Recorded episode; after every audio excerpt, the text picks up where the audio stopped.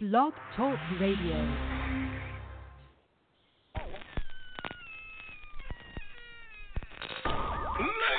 Gentlemen, boys and cool, step right up. Behind this curtain lies a ghastly concoction of delight, horror, fantasy, and terror. Your every wish is our command, your every whimsical desire brought to life. But I'm warning you, there's always a price. Welcome to the greatest show on earth!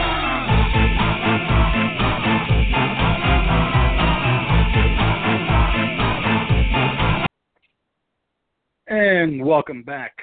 We are here for an all-new episode of Talking Terror. Tonight we're going to be going way back to nineteen forty-eight to discuss the Charles Barton film Abbott and Costello Meet Frankenstein. That is the Gould Geek Keith's pick for this week. And without further ado, I want to bring him on, the bold, the beautiful, the Abbott and Costello, the Gould Geek Keith. Hello, hello, hello, hello, hello, hello, hello, everybody. What is going on tonight? Welcome back, Gould. Excited to talk about your pick later on in the show. How have you been? I have been sick, man. It's a real drag. I've got like some kind of chest congestion thing, dude. So if I sound a little weird, it's because I'm either choking on a cough drop or choking on my own phlegm. Pretty gross stuff. But aside from that, I am uh, I am alive and well and existing as per always. He has risen for another episode of the show. And we're also joined by the psychotic simian himself, fresh out of that cage, the Mad Monkey. Hey there, fry fans. This is your maniacal Mad Monkey, broadcast to you live from the Drunken Monkey Rehabilitation Clinic. Here are my lovely co-hosts for another fun-filled, fright-filled episode of Talking Terror. Hi, Thank you, Monkey. Hi, Goo.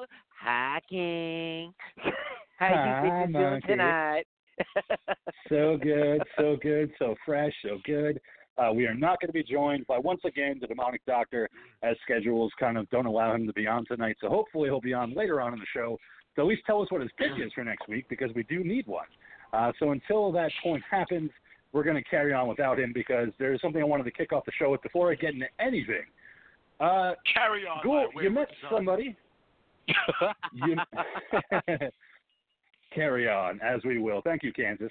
Um, don't want to put that song on because we might get sued for copyright infringement. But anyway, um, you met somebody, Gould. Cool. Because covers are okay. Just kidding. Yeah, no. Friday, Gould, you met somebody that's pretty iconic to all of us, I think, at F Y E in Woodbridge. Who is that person and what was it like? Bickety bam, bitches. I got to meet none other than Kevin fucking Smith, man. What a week I had last week with the Viewisk Universe. You know, first off, went to the, uh, the Jane Silent Bob reboot on Tuesday, uh, the Fathom event. Got a poster, got a cool pin, got to see an awesomely hysterical movie. Funny stuff. Highly suggest you see it. Um, you know, they're doing a very... Uh, Very interesting release structure for the film. It's not just getting like a wide release or anything like that. They're doing a live road show um, where mm-hmm. you can sit in, watch the movie with, you know, with Kevin Smith and Jay Muse, you know, Jay and Silent Bob themselves, and uh, they'll do a Q and A session afterwards. And then in that market, the movie will release within a few days after that. So, like, uh, they did the live event uh, in, on Saturday in Asbury Park. Um, after that event, now the movie itself is going to be releasing in the local theaters around here on Friday. And, you know, it'll be in the theaters after that. So it'll be in uh, the Monmouth Mall movie theater and the Route, uh, Route one movie theater up in New Brunswick, the New Brunswick eighteen or whatever it's called. So anyway, though, my buddy John, okay, poor John, who had told me about the posters that they were giving out for the, the Fathom event, which I got, but then he got there and wasn't able to get one. John then texted me at about, I don't know, ten, ten thirty in the morning on Friday, and is like, hey, dude, did you see this? And lo and behold, Kevin Smith had texted out that he was, or, or tweeted that he was going to be at the Woodbridge Center Mall at the F Y E from five to six o'clock, you know, doing a meet and greet, signings, all that fun stuff. Um, You know me. I'm mm-hmm. fucking lazy. I went home and fell asleep. And I was like, yeah, you know what? what? It sounds like a cool thing, but I, you know, I just, I just don't know if I, I got off early. It was like one, one thirty, something like that. There were too many hours in between for me to go and do. Like, I had no other option. What else was I gonna do? I'm gonna sit home and then I gotta wait to leave. And I was just like, nah, I'm not gonna do that. But then I woke up at about four thirty, and with a little bit of coaxing from the ghoul girl, and a little bit of coaxing from my, my friend Louie, who was there, who was like, Keith, get your ass moving. I'm number seventy-five or so online. If you get here, you're going to easily get in on this thing. And bam, I uh, got there. And, yep, uh, all you had to do was, like, uh, purchase either a Funko or a T-shirt or one of the movies. And you get to, to meet Kevin, you know. You get a rest, wristband. You get on another line and, you know, sit there and wait online and chat with people and, and all that fun stuff. Made a lot of cool friends there, one of which was named Kevin. So, hi, Kevin, if you happen to be listening. He's a horror fan, actually. He was telling me about the New Jersey Horror Con and all that stuff. I'm like, yeah, I've been there. I was actually a part of it many times. Uh, but he went to the latest one, which we haven't been down to the Atlantic City version of it yet. So uh, where we are hoping to finally make it to that one this uh, this spring. But regardless, yeah, so finally I'm taking like this, this real short story and making it so fucking long. Um, after waiting online, all these chats, jokes, laughs, giggles, all that. Like, you know, my buddy Louie, who was way ahead of me, I'm like yelling out to him, like, make sure you don't forget to show him your tattoo, you know, and have him sign your ass cheek. Um You know, finally there's the, the man himself standing, like, right in front of me. You know, the, the one and only. It's Kevin Smith, man. And, you know, he greeted everybody very warmly, very sincerely. Um, you know, I just I just looked him straight in the face, and I was like, dude, I was like, I can't even tell you how influential and important you are to my teenage years from ninety-four on, from seeing Clerks on to just seeing the reboot on Tuesday. Every one of your films has just meant so much to me. And he just looked at me and just, as again, as sincerely as he could possibly say, he just said, he's like, dude, that means everything to me. What you said right there. He's like, that, that's why I do this. You know, and he gave me another big hug. We took, you know, I took a couple of pictures. He, uh, I got two uh, those Funko toys of, uh, Blunt Man and Chronic, you know, one of which Donovan now has as his uh, birthday present, uh, which, you know, I figured, okay, look, which is funny. I went into this week saying, shit, man, I ain't got no money and I got no present for my kid. He's going to be twenty-one. And now the kid's got a, you know, a one-of-a-kind Blunt Man and Chronic autographed by Kevin freaking Smith himself. So, you know what? There you go, kid. Happy birthday. Have one on me since I can't have one with you. Um, and yeah, so so that was that, man. And the uh, the Reboot Roadshow is going along very well. Uh, I know they were in Chicago. I think they were in Detroit. And they are, uh, again, like I said, get out there. Go do it, man. I'm waiting for them to come around. Oh, yeah, the other big big news from uh, from the Asbury Park show. They are opening on the third store of the Quick Stop stores. So if you were looking at the okay. building, Quick Stop is all the way to your left. R S T Video and the movies was the one right next to it. And then there was mm-hmm. another building to the right. Mm-hmm. They are under construction right now, and they are making that a Smod Castle. Okay, so okay. there are going oh, to be showing uh, Smod Castle. They did this in California. They do, like, movie showings. They do, uh, like, uh, live broadcasts of the podcasts and stuff like that from the Smod, uh, the Smod Network and all that. Um, yeah, they're going to also end the ro- the Reboot Roadshow is going to end there for okay. its grand opening. So I am, you know, that I have to keep on and then hopefully be able to get myself a ticket. I would love to, to get in on that. That's going to be a nice, small, intimate, intimate setting, I think, for uh, for that film, you know, with them and the Q and A session and everything. I'm sure it's going to be a lot of tears, a lot of, a lot of fun, man. Bringing it back to where it all started. Going back to Leonardo, New Jersey, man. I had a girlfriend. She lived right down the fucking block from the place. She's like, oh, Quick Stop's right down the road. She's like, ever see Clerks? I'm like, yeah. Right there. I'm like, holy shit. That is a great story, Ghoul. And, and Kevin Smith means a lot to, to me and you, and I'm, I'm a monkey as well. So the fact that you got to meet him, say that to him, and get some great pictures up there in the Talking Terror Facebook page as well. Uh, just kind of as proof that it happened. Yeah, yeah, and dude, it's just that picture of you and Kevin Smith just hugging it, and it just looks like he's giving you like, it looks like just a genuine hug between friends. Like, it doesn't look like, you know, fake Hollywood hug or anything like it. It looks like a real embrace, you know, of them actually, you know, both of you just saying thank you to each other. Again, I, uh, I've met a lot of, you know, celebrities over the years from the show, from, from conventions, things like that. And, you know, I don't I don't think I've really ever met one that I can oh, – that's not true. Um, I was going to say who was a complete asshole. No, I've met, I've met at least two. Um, but – for the most part, they're always very courteous. They're always very nice. You know, very rare is it that you feel like somebody is only there because, you know, hey, I'm getting paid, and, well, you know, move along, move along. Yeah, the, the, the only person I could compare Kevin's demeanor to, in a way, would be when, King, you and I met Robert Englund. And how oh, we're yeah. getting in the yep. room, watching him engaging with everybody, and seeing how friendly he was with everybody, and how to him, you know, meeting the fans is almost as much a gift as it is for the fans to meet him. Like that, yeah. that's everything. You know what I mean? When you meet one of these people, like they, when they understand how much you mean, how much they mean to you, but yet you can see in them how much more you actually mean to them. That, that's an awesome dynamic for, for anybody of that caliber to have. Mm-hmm. And, Monkey, did you feel that way when you met Lance Guest? Because I know how big of a hero he was to you growing up at The Last Starfighter. I mean, did oh, you get that man. same kind of feel? Yeah. Um, uh, not really. I, I, I got it kind of like it was, you know, I hate to say it, it was a little bit of a move along, but also I was extremely scary to talk to in that particular moment.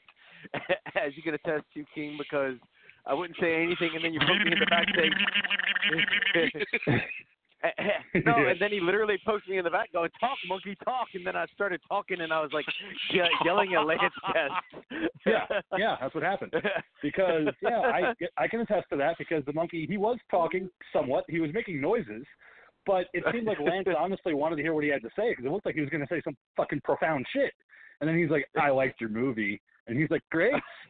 Anything else? No, sir. I'm like, dude, fucking, you know, the fucking movie. Like, how much does it mean to you? Talk to him. Don't let the, the moment escape. And he's like, oh, it did. It meant, it meant so much, sir.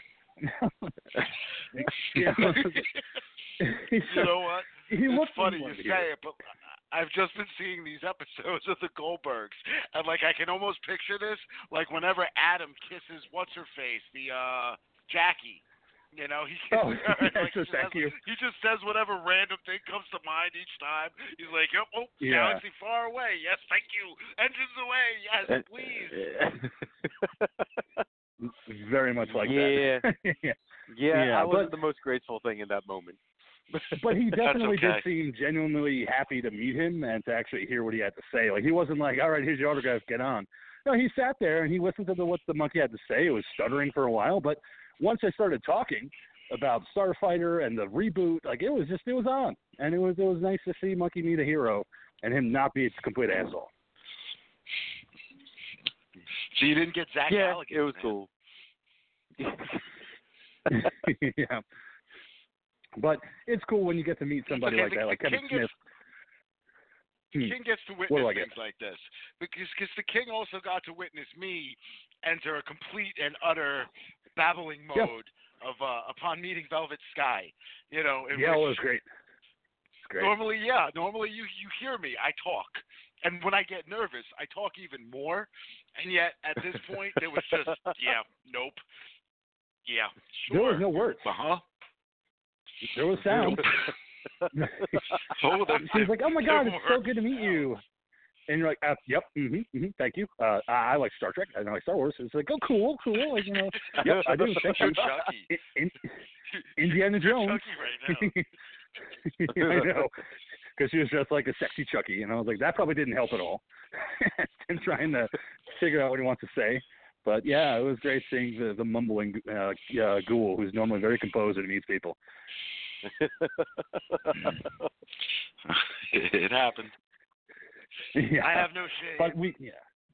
No, I mean, we even met Ginger Lynn, I think, at the same convention, and you were a little bit more composed even there, even though she was trying to be as oh. out there as she could with what she had to say. Composed? What are you talking about? I told her we were going to go under the table and screw. There's no, there was no composure. I was just trying to get in her pants, man. She gave me a fucking... You were all about it. You're like... I was like, all right, I'll see you guys later. I'm going to go over here now and hang out by the Frankenstein statue. I'll see you in ten. oh, I'm like, I will tag your old ass. It's okay. I know you're a little yeah, baggy, you you're a little baggy, you're, you're, you're a little thicker than you, than you were back in the panty raid days, but it's it's it's Ginger Lynn. How could you not? It's a legend. I mean, yeah, so how could Captain Spaulding fucked her. Yeah, and she should have paid him. I love that scene and Reject. So, all right. So, moving on from that, uh, you guys are caught up on A H S nineteen eighty-four, correct? The latest episode, Red Dawn. Wolverine. Yeah. yeah. Well, uh, all right. So, I have some thoughts on it, but I wanted to start with the ghoul. What were your thoughts on that episode? Where we actually get to see dawn coming in this episode, where the morning comes. Let Monkey go, because I just did all this talking, man. Monkey, go. That's true. Monkey, I should monkey, say Monkey. Uh, again, I'm just surprised at how the show just keeps delivering the episode after episode, man. I'm I'm just having a great time on this. But it's like for the stuff that happens in this episode, you know, we we get weird-ass shit. We uh, start to get some purgatory storyline going on. Go Six! Yeah, but... um. And I was just really thrown off, though, because the way the episode ended, I was like, man, they, that seems like that would have been the perfect way to end the series. And where are they going to go from here? Yeah, we still got three episodes. Mm-hmm. Yeah. Absolutely. Where, do. where indeed. Uh, yeah. yeah, I mean, I like you. Yeah, go ahead, Monkey. I'm sorry. No, I was just going to say, the only thing I can think of is that they're going to fit... Uh, Um, finish up the storyline about Donna. Um, you know, finish up the story storyline about uh, Xavier, um, and and Brooke. um, you know, just keep, keeping up their storylines because they're still alive, and they've now gone off to other places. So maybe they're just going to tie up their loose ends for the story. I, but it just, Xavier's you know, dead. I was like, sorry. Uh, Oh shit! That's right. That's right. Fuck! That's right. So, oh man, that's right. You mean Margaret and Brooke? Because they are the yeah. two survivors. Yeah, I can see that because they did have the preview. I mean, I guess you missed it, but they do have a post on Facebook uh, where they do show where they're going to go uh, with the episode being that they're ghosts. So yeah, we do get some ghost bone zone action with Brooke, basically having sex with Ray. Um, Take a so ride she on the has her first coaster. time. yeah, um, we we get our demise of Jingles at the hands of Xavier, who shoots him fucking Robin Hood style with some bow and arrows. Um, I took that Chet as totally part of the thirteenth thing. It was cool, liked it. Uh, Chet meeting his demise in the boat, Godfather two style. You know, just very much right over the boat, and he's dead. Um, and then yeah, like I said, we get Dawn finally in this fucking story, where Dawn's finally here. The kids are coming. And we get the kids rolling up in the bus with Brooke straddling Dakota and stabbing her the fuck to death.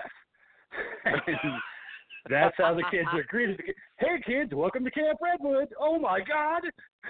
You know, let's roll the fuck out, and we'll do the Friday the thirteenth part four thing with the cops and have the investigation. They found the head in the fridge. You know, they're doing an investigation. We have Margaret. See, this is the thing, and I wanted to get the ghoul's perspective on it. We have Margaret as a survivor. She sees Brooke being arrested. Uh, not arrested, but being detained. She stabs herself in the leg and wimps out saying, she did it. She went crazy. She killed everybody. But at the same time, she could have said Jingles did it too because his body's still there. You know, and so she could have easily mm-hmm. said, he escaped. He killed everybody. So why frame Brooke unless she just figures, fuck it, why not? I framed somebody else once. I can do it again. Wait, though. Wait, wait, wait, wait, wait. Jingle's body shouldn't still be there. Yeah. His ghost is there, but his body is. No, but he sold his soul the same way Ramirez was. Oh, you know what? You're right. I didn't fucking think of that. He's been full body resurrected. She can't blame Jingles. All she can do is, again... No, no, she did not. But but yeah, no, she just went. She went the route she went the last time, you know. She saw somebody getting arrested and went with it. Um, yeah, I don't know, man. Mar- Margaret's a twisted little bitch. Uh, yeah, I, I kind of agree with the monkey in the in the way they ended this. Really felt like it should have been like the end of the season. Mm-hmm. Though I'm kind of yeah. glad it's not, because it really seems like an interesting place to. I really want to see what they're going to do, especially because tonight's episode is the hundredth episode. So yep.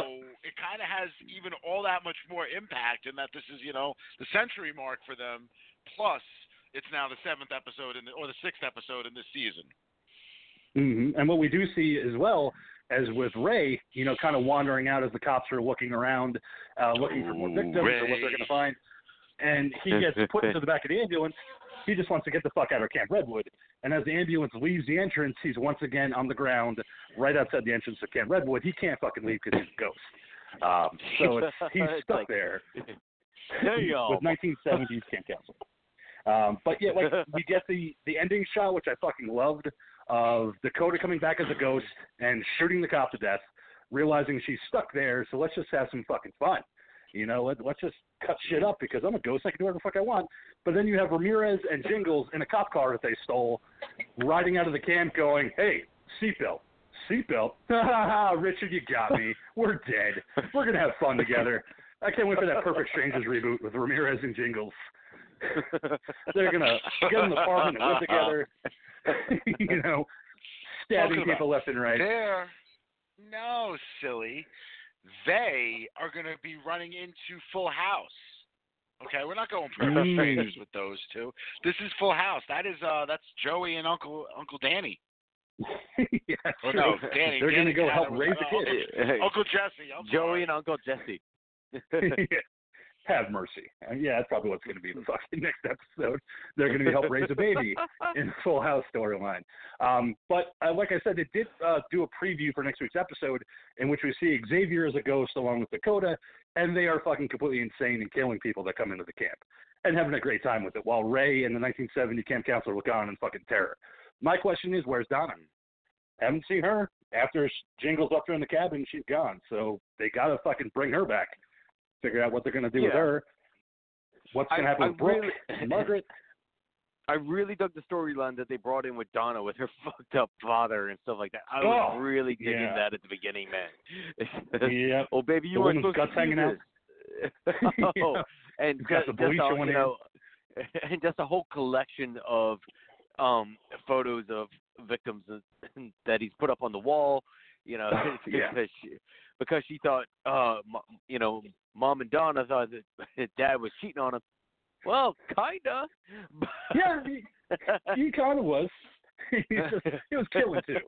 It was fucking and killing. I mean, you know, he was getting two out of the way. Uh, but yeah, it was a great reveal at the beginning with the woman tied to the bed. Her guts are hanging out, but she's still alive, and she's still fucking kicking and screaming. She's like, "Oh, don't worry, I'm gonna put pressure on it." Like, okay. yeah, that's gonna save her. Her fucking spleen's hanging out of her side. Now she's gonna be fine. Mm. Put a bed sheet over it. It was a great episode. Great twist. Um, yeah, I'm looking forward to tonight's episode because three episodes left, and they do have a lot to tie up. So I'm looking forward to what they bring because this episode was, was perfect because we still have the ghost of, of uh, the other guy walking around, uh, Trevor. He's got to be around somewhere. He died at the camp. And Chet Birdie, she's got to be around too, so I wonder if they're going to bring them back as ghosts well, in some way. I would love well, Trevor to come back. Well, then also, does that mean the cop is going to come back? Yeah. Yeah, he would come back because he's dead and he can't leave the camp now. So now you have a cop there too. you know, so he's going to be wandering around for eternity in this camp that he cannot leave. So I'm he's going to be he's going to be he's going to be the Captain America of the group, going, "You can't do that, guys. Stop it." Language. you just said language. That's good. That's going to be that guy. I'd love to see it. But, yeah, like I said, uh, tonight, uh, ten o'clock Eastern time, that new episode, episode one hundred, premieres of American Horror Story nineteen eighty-four. So next week, as long as we all watch it, I know I'll be watching it and we can talk about it. Oh, so, hell yeah. Only three episodes left to go. Fuck yeah. Yeah. We'll clear it. We'll we'll get it out. And that's what I've liked about it so far is that we've been able to catch up on it individually and bring it up on the show. and keep it kind of current. So for people watching, listening and watching at home, they can keep up with it and uh, hear our thoughts about it too. Um, yeah, or right. if you so, haven't been watching it, we've been spoiling it for you. And doesn't that suck? We're just assholes like that. Oh, they don't care. We're, we just want to hear those boys talk about American Horror Story. We want to hear them spoil it because I didn't watch it yet. Like the doc is two episodes behind. Sorry, Doc. I know you don't listen anyway, but I hope you do. They're kind of like they're kind of like strangely Southern in a weird sort of New Jersey way too. They're like, you know, we just want to hear those strange boys talking about all that kind of stuff. They you got know, the northerner accents. All that spooky stuff. Give me the, you like the spooky shit. Yeah. This is spooky shit. Uh-oh. We go yeah. spooky dookie. We like it when they cuss. That's my favorite part. Because they say the F word and they don't even care. Did you hear them say the F word, Mama? I did. It was great. Those guys are crazy. Oh, the ghoul said it again.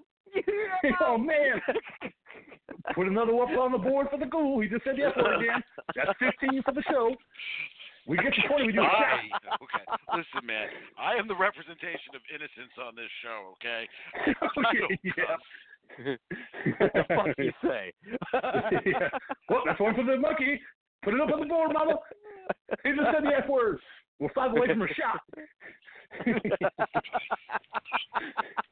I, a I, would hate running t- I would hate a running tally of that, man. You're like, yeah, you're just going straight to hell simply because of all the cursing you did on air when you were doing Talking Terror, man. That's all fantastic. Oh, I know. I already know I'm going to hell, so I might as well have a good time. I'm like, you know what? Fuck you, man. Well, there's another one. Oh, shit, you said it again, Mama. This is the best episode ever. This is like Christmas. Monkey, cur- monkey cursed without context, man. That's real bad. Yeah. That's two points. That's two, because he didn't even have that context. He needs to have context to curse. I'm getting two. I'll put two up on the board. I hope somebody's doing that. I would love it, but. Um, getting into some horror so, news I have for tonight. Um, well, do, to talk, do you want to do you okay. want to cover Creepshow at all or no? No, because the only ones that watch it are me and you, so I don't want to spoil it for the ghoul. Yeah, I don't want to spoil it for. Uh, uh, oh, slacking, man, you know I've I've had slacky dacky uh, days. Like all I saw with my you know my A list last week was Gemini Man. You know, I didn't use any of my passes, and then when I did yeah. finally use my, my pass again this past weekend with Donovan, I saw Joker. So now I've seen Joker three times in the theater. I'm like halfway to a, to Endgame at this point. it's, it's like, fuck, fuck, man, what are you doing? We got a job here. You know, we're supposed to be covering horror stuff, and what are you doing? You're going out, hanging out with fucking celebrities and shit like that. Listen, man, I'm so sorry, monkey. Uh, I've got a whole slew of movies coming up this week, though. So yeah, oh, yeah. I'll be definitely yeah, catching funny. up on Creepshow. But I'm excited, man. I got uh, already got my ticket for Jojo Rabbit tomorrow, uh, seven o'clock in Freehold. That is finally moving out to a couple other theaters, and I'm glad that it wasn't one of the distance one for me. This is like local, right down the road. Um, the Lighthouse is releasing this weekend. That's uh, that looks real interesting with Willem oh, Dafoe yeah. and Robert Excellent. Pattinson. It's a black and white finally coming out too, so. Uh, duh, duh, duh, what else was there? There are a couple, couple things coming out this particular weekend that I'm, uh, I'm kind of thrilled. So, but that's already the, well, no, Jojo Rabbit's one, uh, yep. Lighthouse is two, and then, then there's there were. I know all my passes are pretty much already called for for this coming week. So, yeah, I'm looking forward to that too. So, so what do you want to cover in horror news then, King? Uh, all right. So one of the things I wanted to talk about was The Walking Dead. I don't want to talk about the new season. I actually want to talk about casting because uh, this is an actual interesting article I found earlier today uh, that I posted on the Talking Terror Facebook page. Uh, we all know the character of Negan, played by Jeffrey Dean Morgan on the show. He's currently still on it. He is living. He is fine. He started off the show as the badass that we know he is, killing off Glenn and Abraham. But in an alternate universe, what could have been? Who could have played Negan? And I can give you one actor that was actually up for the role and almost got it, Matthew Lillard. What? Almost got the role of Negan. He ca- he went in for a casting audition. He went in for that role. They said, we love you for that, but we want you to do it a little more serious. He did it. He was in Atlanta for it. They said, you're in contention. and the next call he got was that Jeffrey Dean Morgan got the role. What would you Not think about menace. Matthew Lillard playing that character? Not enough menace. He cannot do menace. Nope. He can do weird. He could do comic. I could see him doing villains, but I can't see him doing menace. I can't see him putting, like, I can't see you sitting in a room with him and just his very aura presence makes you feel uneasy, like he might just basically turn around and bash your fucking head in with that bat at, at any second, because you just don't know what he's going to fucking do. No. Uh, Monkey, what do you think? Lillard as Negan. Yeah. Yeah, I completely agree with the ghoul. It's like, because Lillard can act his fucking ass off, but uh, yeah, just to be able to convey like just pure evil is like he it, he he just doesn't seem to have that kind of range.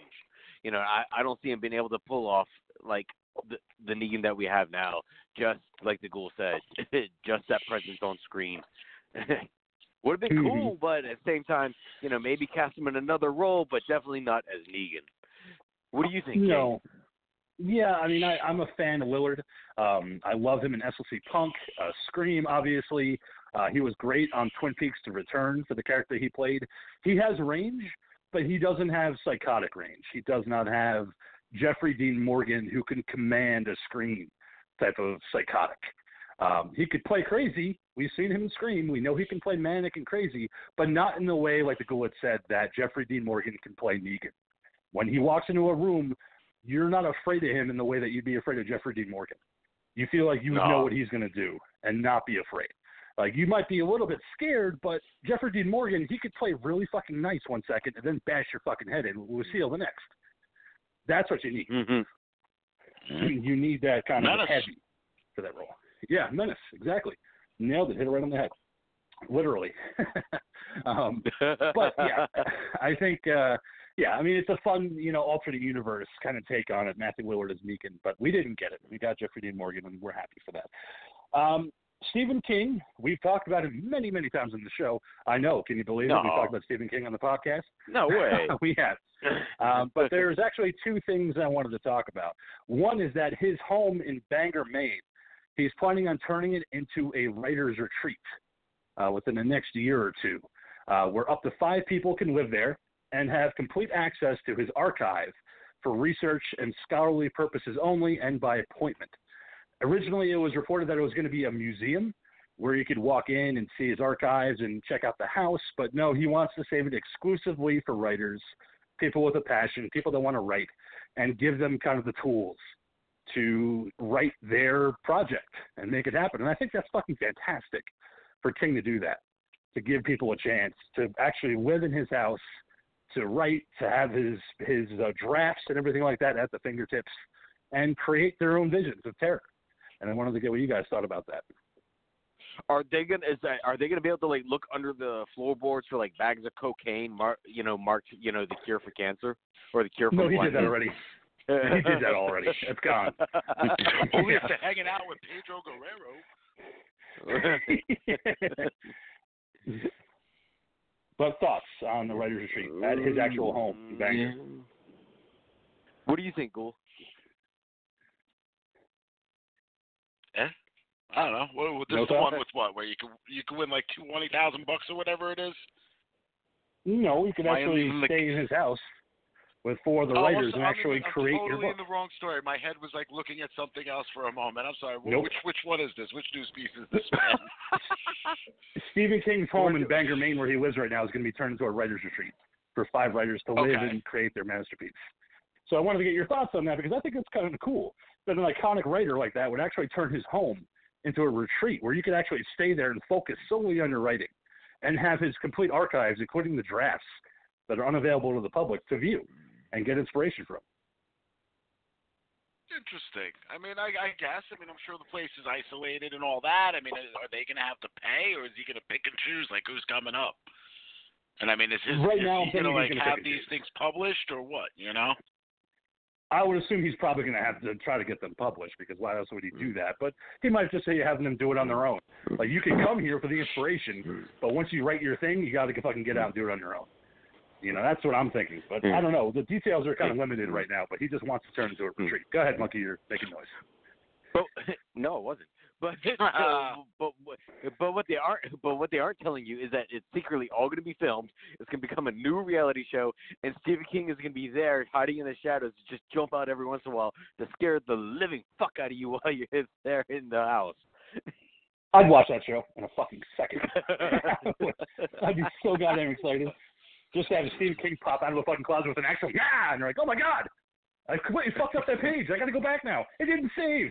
Ooh. Yes. We have drama now. I think it was. And then, like, and then Stephen King votes them off one at a time. um, have you looked but, at have you, yeah. you have you personally, since you like to write, have you looked into this King about? I have. have you found and like I said.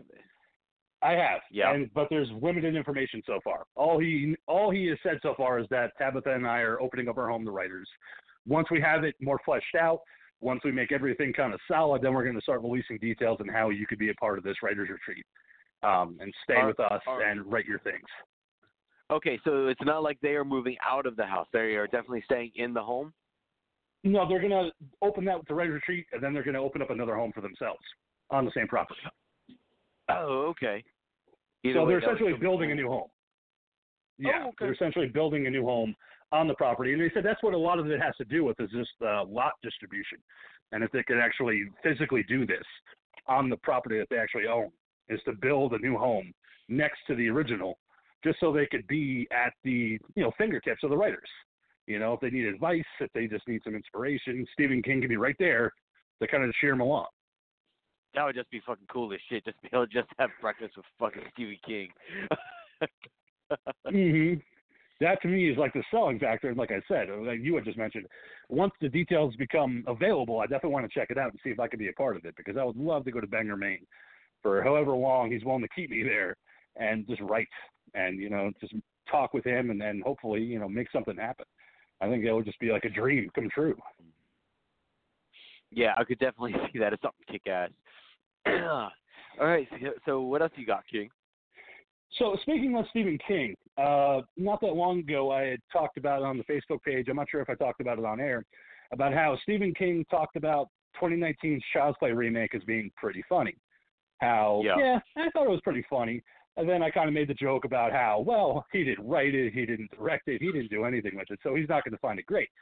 As it turns out, Entertainment Weekly this week actually asked him about picks for the Halloween twenty nineteen season. What's a book, what's a film, and what's a T V series that he recommends for twenty nineteen Halloween. And he recommended Child's Play twenty nineteen as his pick for the Halloween season. And I'll actually what? try to see if I can find a direct quote. Uh, what he said was, I didn't go see it in the theaters because I thought, well, this is just another warmed-over sequel. Mark Hamill does the voice of Chucky, and I just fucking love this movie. I laughed and I cried, and the thing's in there. Everybody who's in the movie does a terrific job. Smart script, and it's a load of fun. It really is. It's gruesome as hell. So it goes from, it's pretty funny, to like, I fucking love this movie. So I don't know what changed, if he watched it again with like a different mind because he saw it once and now he's going to see it a second time, but he is definitely in the the Child's Play twenty nineteen camp. Um, I wanted to get you guys' opinion about that because I love it. The fact that he kind of did that uh, little one sixty there and uh, says it's his favorite. I'm going to let the ghoul take this because I still have not seen twenty nineteen Child's Play. So, One, ghoul, what do you one eighty, you mean? one eighty, I said one sixty. Yeah, no, that's like not even halfway. That's twenty. Like quarter. Yeah. Well, no. I said twenty nineteen. A quarter would be eighty. I'm not even a math guy. So, moving on. No, it's eighty. No, Man. no, see, even there I am wrong. A quarter would be ninety. Okay, like a ninety-degree okay. angle. Jeez, wow. See, this is We're what smart. happens, kiddies, when you don't go to school. Um, you don't pay attention, or you just sit there and watch horror movies. Even better is, see, this is what happens when you have attention deficit disorder. Um, yes, I heard you say something about Child's Play twenty nineteen, but what exactly were you saying about it? Holy well, shit, King Doc. What from, are you doing this episode? Man. Um, Stephen King went from saying that it's a pretty funny movie to saying that it's his fucking favorite movie right now. And, you know, it's not a warranted one. I, that's what I'm trying to figure out, because it's not like he has a stake in it. It's just for some reason he went from saying, eh, it's pretty funny, I guess, so like, this is my favorite fucking movie right now. twenty nineteen Halloween season, this is my pick. So I was like, okay, well, I mean, good for him, but weird reversal. Uh, who knows? Maybe he's got something to do with the distribution rights. Um, or, I mean, maybe it's just what he's calling his favorite out of this entire season so far. Uh, and that, you know, I guess you can get it. Didn't that come out like three months ago, though? So it's not even part of this yeah. Halloween season. Um, no, yeah, it came out like a month or two ago, yeah. Listen, well, yeah, well, it came out during the summer, though, the movie in theaters, you know what I mean? Because it's been available on... you know, for like digital for the last, I don't know, three or four weeks. Um, yeah. But either way, again, is the movie a serviceable movie? Yes. It's definitely not the greatest freaking horror movie ever or anything like that. If you're going to watch it, go ahead, enjoy it. It is what it is. It's a fun little romp. It didn't need to be called a child's play movie. We've gone over all this stuff, man. It's, you know, we have. Like we like to but, say about a lot of things. Go watch the fucking movie and make your own damn opinion. And it also leads to me, I don't always, I I like to plug podcasts every now and then. This is one that's a favorite of the Ghouls as well. We Hate Movies. They're in their spectacular season covering different horror movies. And this week they released their live edition of Child's Play from nineteen eighty-eight. Uh, if you haven't listened to it, I recommend it. It is so fucking funny that it, it's hard to, you know, sit on a bus and not be like the Joker and laugh hysterically as you're listening to these guys break down Child's Play from nineteen eighty-eight. So if you haven't listened to that podcast, highly recommend it. Yeah, I've been listening to it. It's a live one from a couple, uh, I guess, a couple months back. Uh, cause at one point they make yeah. mention of uh, the the Bride of Chucky, which they they released. Uh, I don't know, I want to say what two months ago or something like that. Um, mm-hmm. Like timeline's always all screwed up though from all this time traveling I do. But uh, but regardless, yes, they uh, they are in the in the midst of the Halloween spectacular. It's always a great time for those guys. They are extremely funny. Um, yeah, yeah, you know, again we. We we play friendly with everybody, man. So I don't know. I'm not going to sit here and, and bash other podcasts and all that stuff. You know, is what it is, no, man. They, they have a good time. They're good people. I'd lo- I'd love to go and hang out with them one day. You know, I know they're they're located in New York, I think. So they are. Yeah, I mean, I would love to see one of their Halloween uh, movie marathons that they do like every year at uh, the Jacob Javits Center. I think it is in New York. Um, I know that they do that, but. Um, Uh, this Speaking one of really Halloween so movie marathons, just real quick, if I can plug something, man, so you want to mm-hmm. plug shit, I'm going to plug shit. Go uh, ahead, plug away. Speaking of Halloween, I think we've only got two weeks left of the uh, Mahoning Drive-In. Uh, I might be wrong. Mm-hmm. There may not be two. Oh. There may only be one. But what I do know is that this weekend is going to be Halloween. Ooh. Friday Ooh, night, everybody, spooky. In the Mahoning Drive-In. Is going to be Halloween one and Halloween two. And knowing the boys there, and girls, uh, for the people that camp out, obviously they always do like an extra little bit, extra movie or whatever, it'll probably be the ever-wonderful Halloween three. Because, you know, season of the it's there. I like that one. So, I do. I do too, man. They, they, we, we can go, if that's not what they do, I'm sorry. They never tell you what they're going to do until the night of. At least as far as I know, I'm not in the know. Uh, and I know on Saturday night, though, they are going to be doing Halloweens four and five. And again, I don't know what bonus movie they'll be doing after that, if any. Uh, but I'm almost sure they always do that. So if you're camping, again, it's ten dollars per head to get in, ten dollars to camp overnight. So, you know, two people, thirty dollars. Real easy. Um, but, yeah, it's a great time. Bring your tent. Bring some blankets. Enjoy yourselves. You know, it's it's it's a lot of fun. It's nice. It's a beautiful area. It's nice fresh air. Big. Hopefully you get nice clear skies. A great great environment and a great theater, man, and good people. Excellent, excellent. Um, so Stranger Things season four has begun filming in Rome, Georgia. So it's well on its way. I don't know when the release date is. Nobody does, but we just know the filming is underway. Uh, but one of the interesting things that somebody posted on Twitter is that Sheriff Hopper's police truck has been seen on set uh, during several things that they've been filming. So it leads a lot of people to speculate whether or not David Harbour's character, Sheriff Jim Hopper, is actually dead, or whether this is just them showing the truck on the set because the truck's not going anywhere. Jim did. Uh, so I wanted to get what you guys think. Would you like to see him back? Because I know I definitely would. I'd love to see them see a resurrection of Hopper in some way. Well, yeah, definitely, especially the way they sit there and gave him a lot of character this past, this past episode. You know, he was finally coming into his own, and just as you start to like him, you start to get to know him, and then he's taken away. You know, so, yeah, de- definitely give him a chance to get some more story. Cool. Listen, man, I've been saying it since the season ended, kind of, you know, so if you haven't watched it yet, spoilers. He didn't die. I mean, if you don't see the guy die, he didn't die. You know, I mean, I don't know. I'm kind of just at that point where it's like, you know, if you haven't figured that out with movies yet, like I said, sorry about that. Very unprofessional, but there's that phlegm thing that I was talking about. Um, there it is. You know, it's it's kind of a trope. If you don't see the death on screen, there's always a good chance that the death didn't happen, especially when it's an important focus point character like Hopper. And I don't know what you're talking about, finally getting to like him, man. I've liked Hopper since season one, man. The guy's freaking awesome. Me too. David Harbour's an amazing actor. I've always liked him as Sheriff Hopper. You know, but I, I agree with the, with the monkey, though. They definitely gave him a lot more to do in season three, I felt, with his character and having a little bit of a story arc more often than they did in season one and season two. So I thought the more Hopper that we got, it was actually the better. Sometimes it's less is more with a lot of these characters. With Hopper, I was ready for his own spin-off series.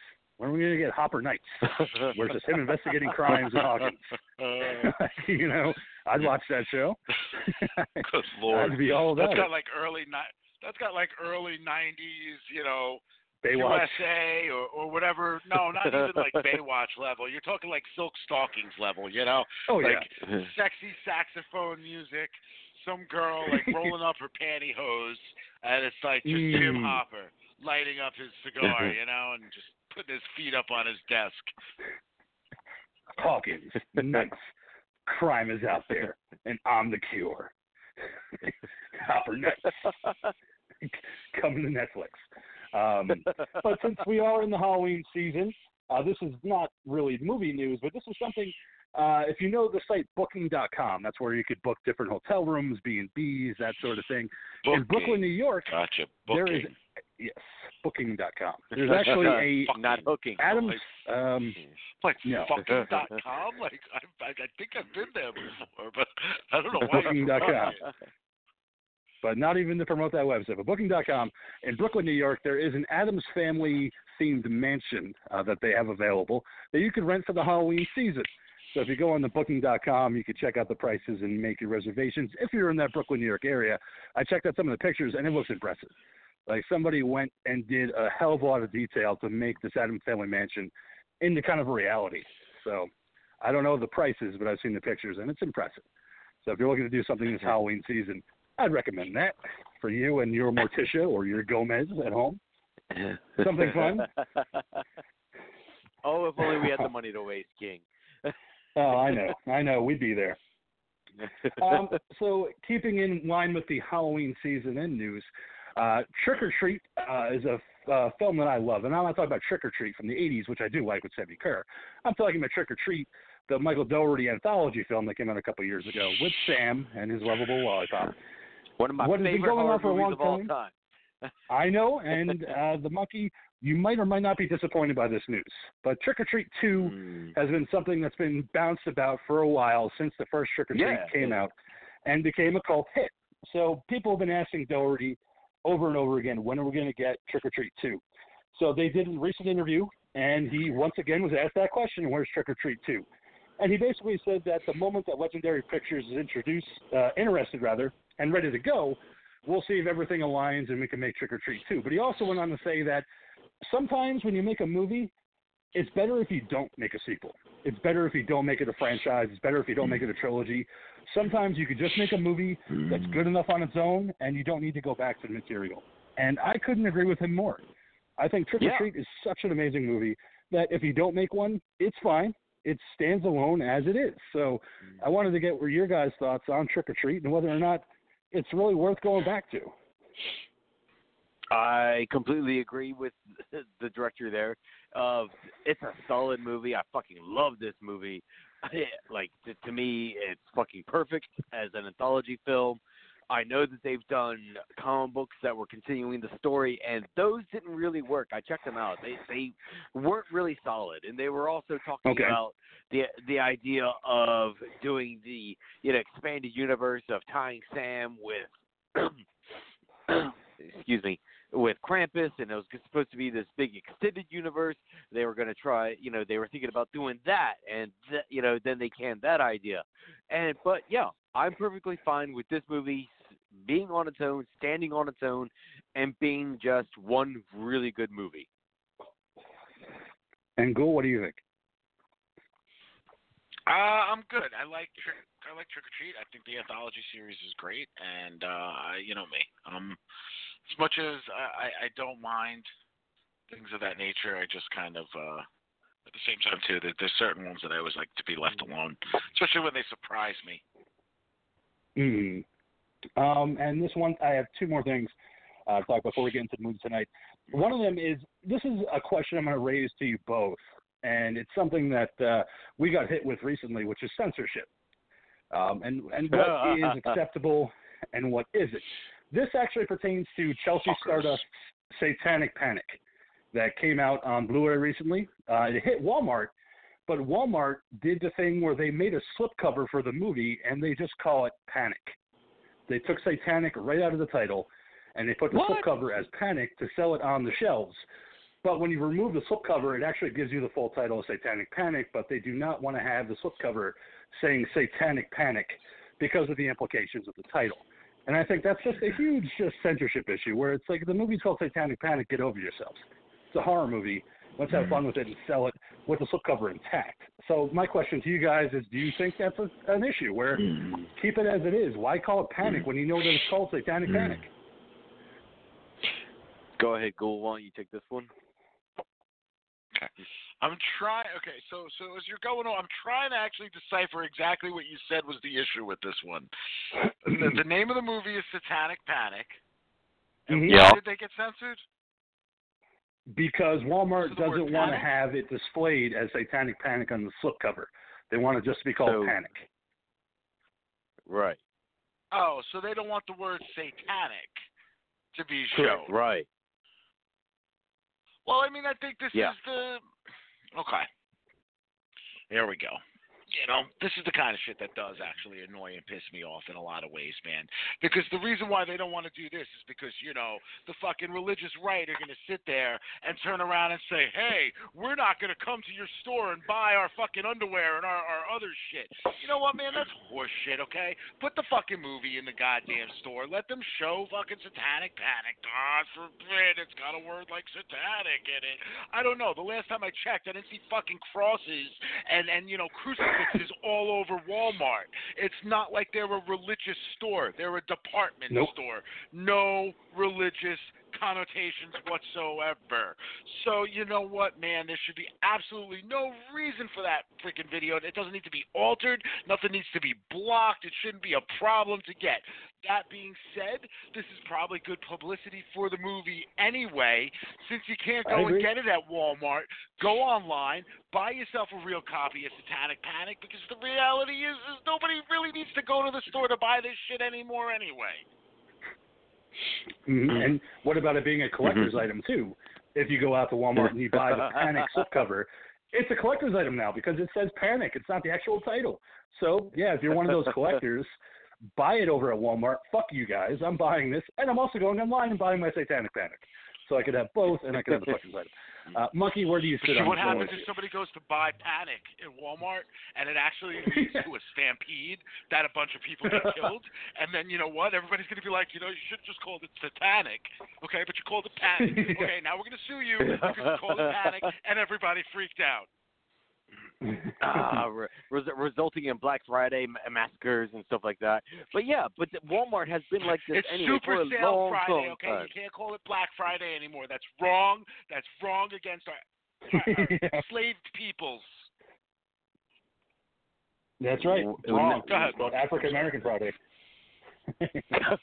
All right. Anyway, so yeah, well. Wh- wh- Okay. um, but, but moving on. Yeah, but Walmart has always been weird about this shit because even for the longest time, whenever they would sell music, all right, they always sold the censored music. But then for some reason, they had no problem selling rated R movies, you know, un- uncensored rated R movies. But anytime they tried to sell music, it was always censored, and that's just been Walmart's standard. I don't know why. Um, but then for them to go and do something silly like this just strikes me as just stupid as hell, but, you know, screw them.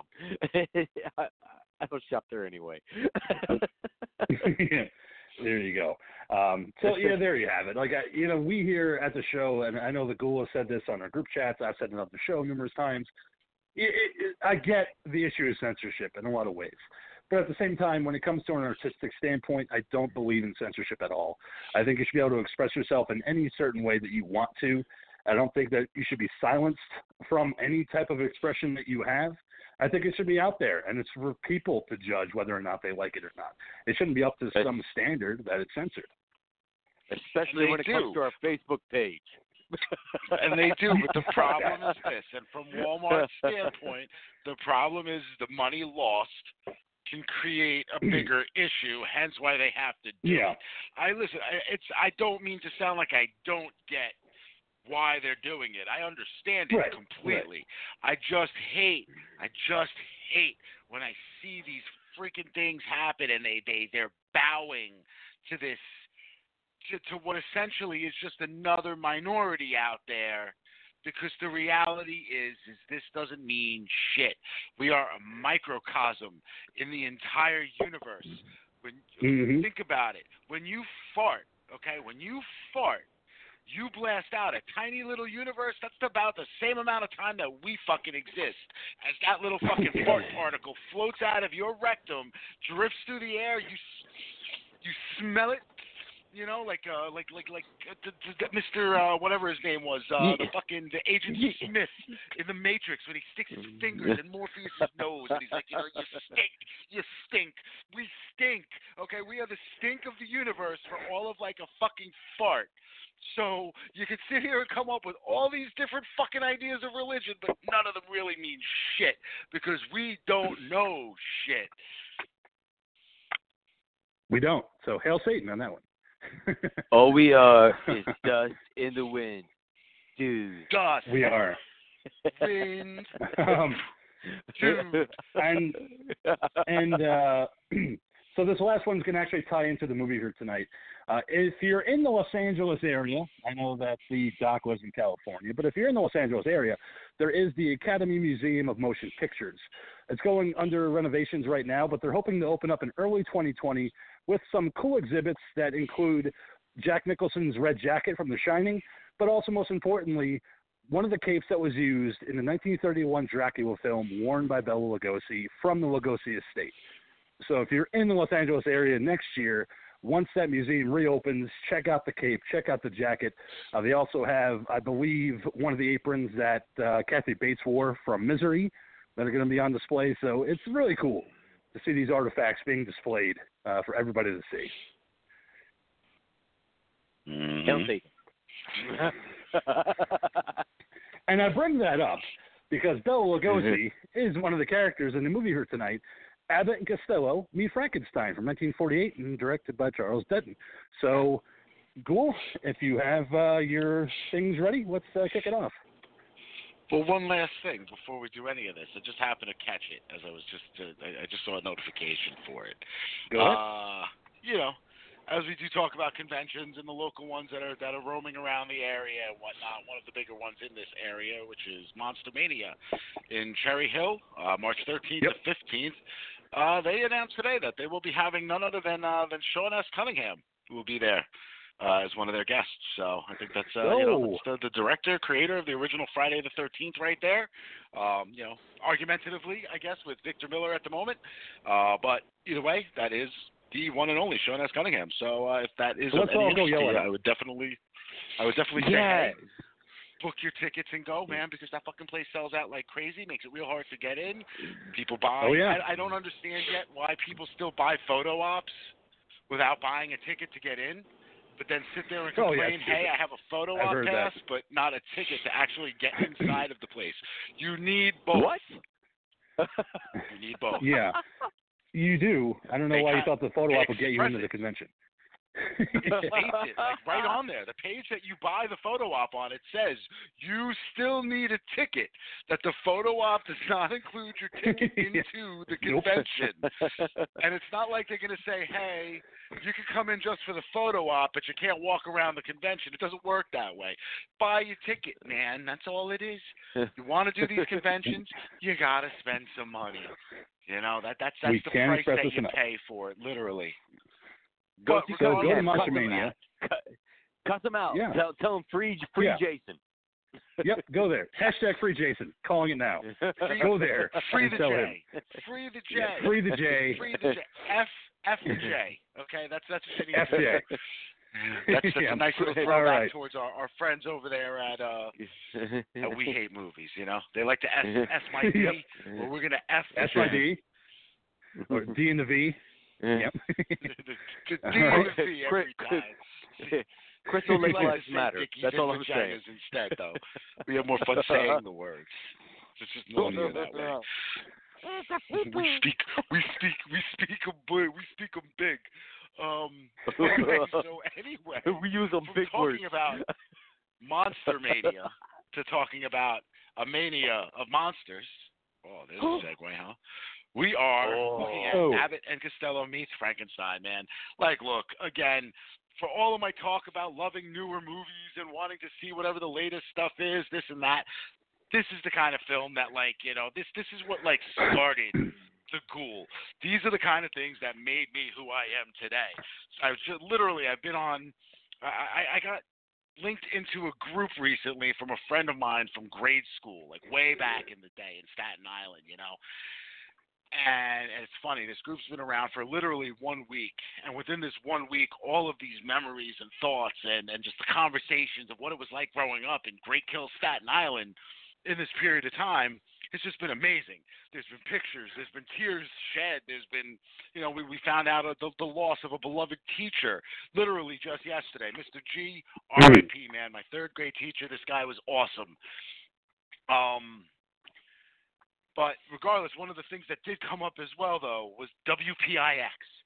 Channel eleven, oh, yeah. man, and Channel yep. eleven was fantastic for this kind of stuff. Like, I was already getting to watch some of it because of my grandparents and things. These were the these were the, the characters and films that they grew up with, so they were sharing it with me. And my stepdad, you know, was a big fan as well because of what he grew up with.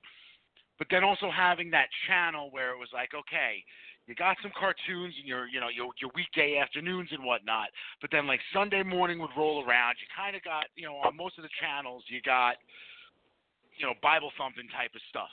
Sure. You know, if you woke sure. up at like yeah, five a.m., you got yeah. Davy and Goliath, you know, which was always, I, it, it's funny. I never realized as a kid that Davy and Goliath was actually like religious based. You know, oh, yeah. I never, yep. I never put two and two together for it. I just felt like, you know, oh, oh wow, Davey's a good, Davey's a good kid. The dog's always keeping out for him, and that's it. I never like looked at it and said, wow, man, you know, look, there's a cross, and there's this, there's that. It just never dawned on me in that way. I just looked at him with the innocence of a child's eyes as just characters, you know. And okay, Davey, hey Goliath, I'm gonna stick my finger in the electrical socket. I don't think you should be doing that, Davey. Um, but regardless, Channel eleven also gave me things like The Three Stooges, Laurel and Hardy, Abbott and Costello, films like this. You know, Channel five had Kung Fu Flicks, but again, oh, yeah. you know, Channel eleven is the oh. one that went to all of these things. Kung Fu Theater. And so, yeah, watching this as a kid, loved it then, watching it now. You know, it still just brings back so many fun memories of these guys. I love Abbott and Costello. Those, they forever, for me, those are the two guys that I just will always think the most fondly of from that era. Love the Stooges. Love the Honeymooners. They're my, my second favorite. Uh, it'll go Abbott and Costello, then the Honeymooners, and then, you know, Little Rascals and Abbott and Costello. Uh, not Abbott and Costello, Laurel and Hardy and all those guys afterwards. Mm. But you guys, what, what did you guys think? Like, where, where did you guys fall in with this movie? Monkey, go ahead. Um, yeah, I grew up with, a, you know, a lot of the Three Stooges, you know, the Marx Brothers, that kind of stuff. Um, weirdly enough, this is the very first time I've ever seen an Abbott and Costello movie from beginning to end. Um, Ooh, so nice. cool. Yeah, so cool. I thank you for introducing me to this, you know, these Hollywood legends. It's like, of course, I know who they were because I've always seen them show up in Bugs Bunny cartoons, you know, and stuff like that, but I'd never actually watched an Abbott and Costello movie. And then while I was watching this with the diva, and I told her that, she was like, what the fuck you mean you've never seen the Abbott and Costello movie? She was like, how, how have you not ever been able to see an Abbott and Costello movie? But yeah, so I, I had a great time watching this. It, it was fun just watching this old style of vaudeville type of humor, you know, coming across onto the screen, and I was just really enjoying the time that I had watching this. King, what did you think of this movie? Um, real quick to kind of resound what the the ghoul had said, because I grew up in New Jersey. Uh, we also had W P I X, and that was where I got to see Chiller Theater and a lot of these types of movies. Uh, so, yeah, Abbott Costello was always on there. Three Stooges were always on there. I'm a huge fan of the Marx Brothers. They were my go-to uh, back in the day. Like, I loved the Stooges, but the Marx Brothers were just the funniest fucking trio that I could think of. Like, I loved every movie that they released. I watched them all when they were on every uh, channel I could think of. Um, but what I loved about these movies was that they were so accessible. Like, they were always on back in the day because they were safe to play on T V. There was no nudity, no violence, and they were still kind of funny. Like, there were things that you could kind of laugh at because of just the vaudevillian type of slapstick humor that they had. Um, and Abbott and Costello were that group, like the Goulet said, uh, Laurel and Hardy too. I mean, I used to be a huge fan of Laurel and Hardy uh, back in, especially uh, Babes in Toyland, which I used to watch every Christmas when I was a kid. Um, just it couldn't March get over how good Soldiers that was. For me. Yeah, yeah, I know that one too. Um, but yeah, it, it's a fun movie, and I'm watching it now. I didn't laugh as much, but I just appreciated the fact that they were incorporating Universal monsters uh, in this movie: the Wolfman, uh, Dracula, Frankenstein's monster, and it was because during nineteen forty-eight they were having a resurgence of the Universal monsters. So they were re-releasing these movies in the theaters, and that's where Abbott and Costello, wanting to make their first movie, decided to incorporate these monsters. Unfortunately, Boris Karloff was not asked to reprise his role as the monster. I uh, went to Glenn Strange for this one. But I thought that Glenn Strange was great mm-hmm. for what he did for the monster. I thought he was No, great. Karloff, Karloff was asked, but he turned it down, actually. Um, he, okay, he did, all right. Yeah, he, he turned it down. He did a bunch of... In lieu of turning it down, he did do a bunch of promotional stills for the movie, like, uh, you know, uh, for advertising for it. Like, he was standing outside of the movie with the poster and stuff like that. But, yeah, he, he just turned the movie down. Okay. Well, that makes more sense. Um, but, yeah, it just I, they were a great uh, comedy duo, uh, Bud Abbott and Lou Costello. And in this movie, they really shined as these two guys working for a parcel delivery service, and finding out from Lawrence Talbot from London to not let these crates go because they contain Frankenstein's monster and Dracula. Listen, hold on to these things. I'll be right there. And that's why I love Lon Chaney Junior in this movie, because he has kind of three modes. We need to get these crates. Please lock me up. And what the hell are you doing? Dracula's out there. Those are his three modes in the entire fucking movie, and he's still great to see. Well, you got to remember something. No, he's got four modes, because the fourth mode is when he goes full wolf. So you, you, That's you right. Get the yeah, I forgot the fourth one. The four cycles of the character, you know? yeah.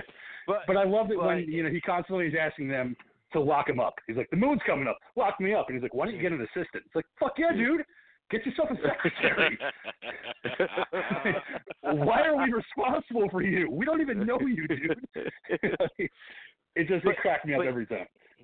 Yeah, and straight off the bat, like, I was just thrown off, man, because I was like, holy shit, it's actually fucking Lon Chaney, you know, playing the fucking Wolfman. Holy shit, it's actually Bela Lugosi playing fucking Dracula. I was like, this is cool as shit. that they, oh, you, you didn't know, know that before? Able to get, I didn't realize that they were actually having the actual Universal actors mm. playing their roles okay. as the Universal monster. So, you know, straight off the bat, you know, we see Lawrence Talbot playing the, you know, playing the role that he did in the other Wolfman movies. I was like, holy shit, it's Lon Chaney Junior actually playing the actual role that he was in the movies. This is so fucking awesome. It was. It was. It was great to see Lugosi back. You know, removed from nineteen thirty-one all the way to nineteen forty-eight. You know, still playing this role, still giving a hundred percent. as the cow, you know, as he climbs out of his crypt, uh, which is a great sequence when uh, Chick and Wilbur go to uh, Frank McDougall's House of Horrors to deliver these crates after hours.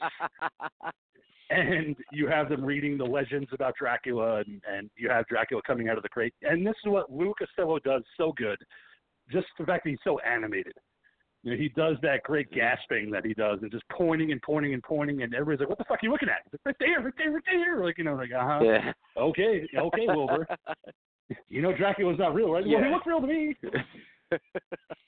Mm-hmm. Yeah, and I and I really loved like the whole the the subtle humor that Bela Lugosi's doing in the background of just sneaking around and stuff like that. You know, he's just being, you know, Count Dracula, but in this context, it's funny as shit because he's sneaking around, you know, behind Chick and Wilbur but that's while the they're that's, trying to point is, around. But that is changing yeah. the character. He's still being the character.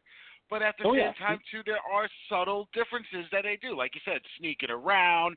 You know, we're going to run into scenes later, too, where, it, uh, you know, these are things that we'll see later in, like, Scooby-Doo cartoons and things, where somebody goes through one door, comes out another side, then they're going this way. Mm. The next thing you know, Scooby's on top of Shaggy, then all of a sudden Frankenstein's on top of Scooby, and all that kind of stuff.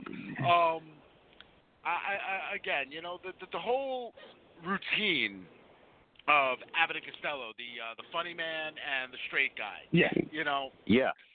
They they play it so well, these two.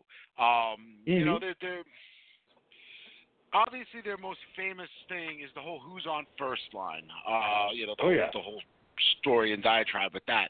I've I've been lucky enough to go to Cooperstown. Um, and hmm. fantastically enough, in the Baseball Hall of Fame there, they just have an area where you'll walk, you can sit down, take a chill off, and they just have that playing on a constant loop. Um, you know, again oh, and nice. again and again with like a, with a small delay. Yeah, it is it is just so wonderful to see, to even know, like, you know, they've got their own little area in the Baseball Hall of Fame. It's so great, man. But like these two guys, the the way they worked together, the way they played off of one another, like you said, it was all about the guests and these These exaggerated, you know, motions. You know, he's he's the he's the boy that cried wolf every single yeah. time. You know, nobody's ever going to buy it. Nobody's ever going to go for it. You're out of your mind. No matter how many times he's proven right, it doesn't matter because you're always going to sit there and be like, "What are you doing, guy?" You know, he's a little kid.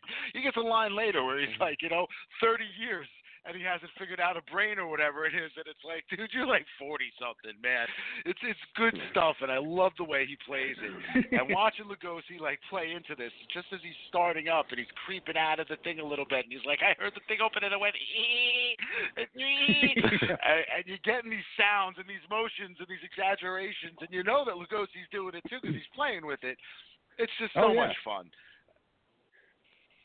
It really is, and and mm. uh, just acting opposite, you know, Lugosi when he comes out of the crypt and he's putting the electrodes to Frankenstein's neck to revive him, but he puts uh, Wilbur underneath his spell, so he can't really move, and he just has to stand there and watch. You know, I just love his reaction. Where he's just watching this happen, rubbing his eyes, and he's like, "Is this fucking happening?"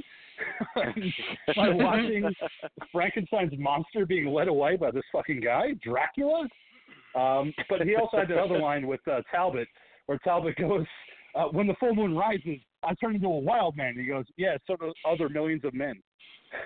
You know?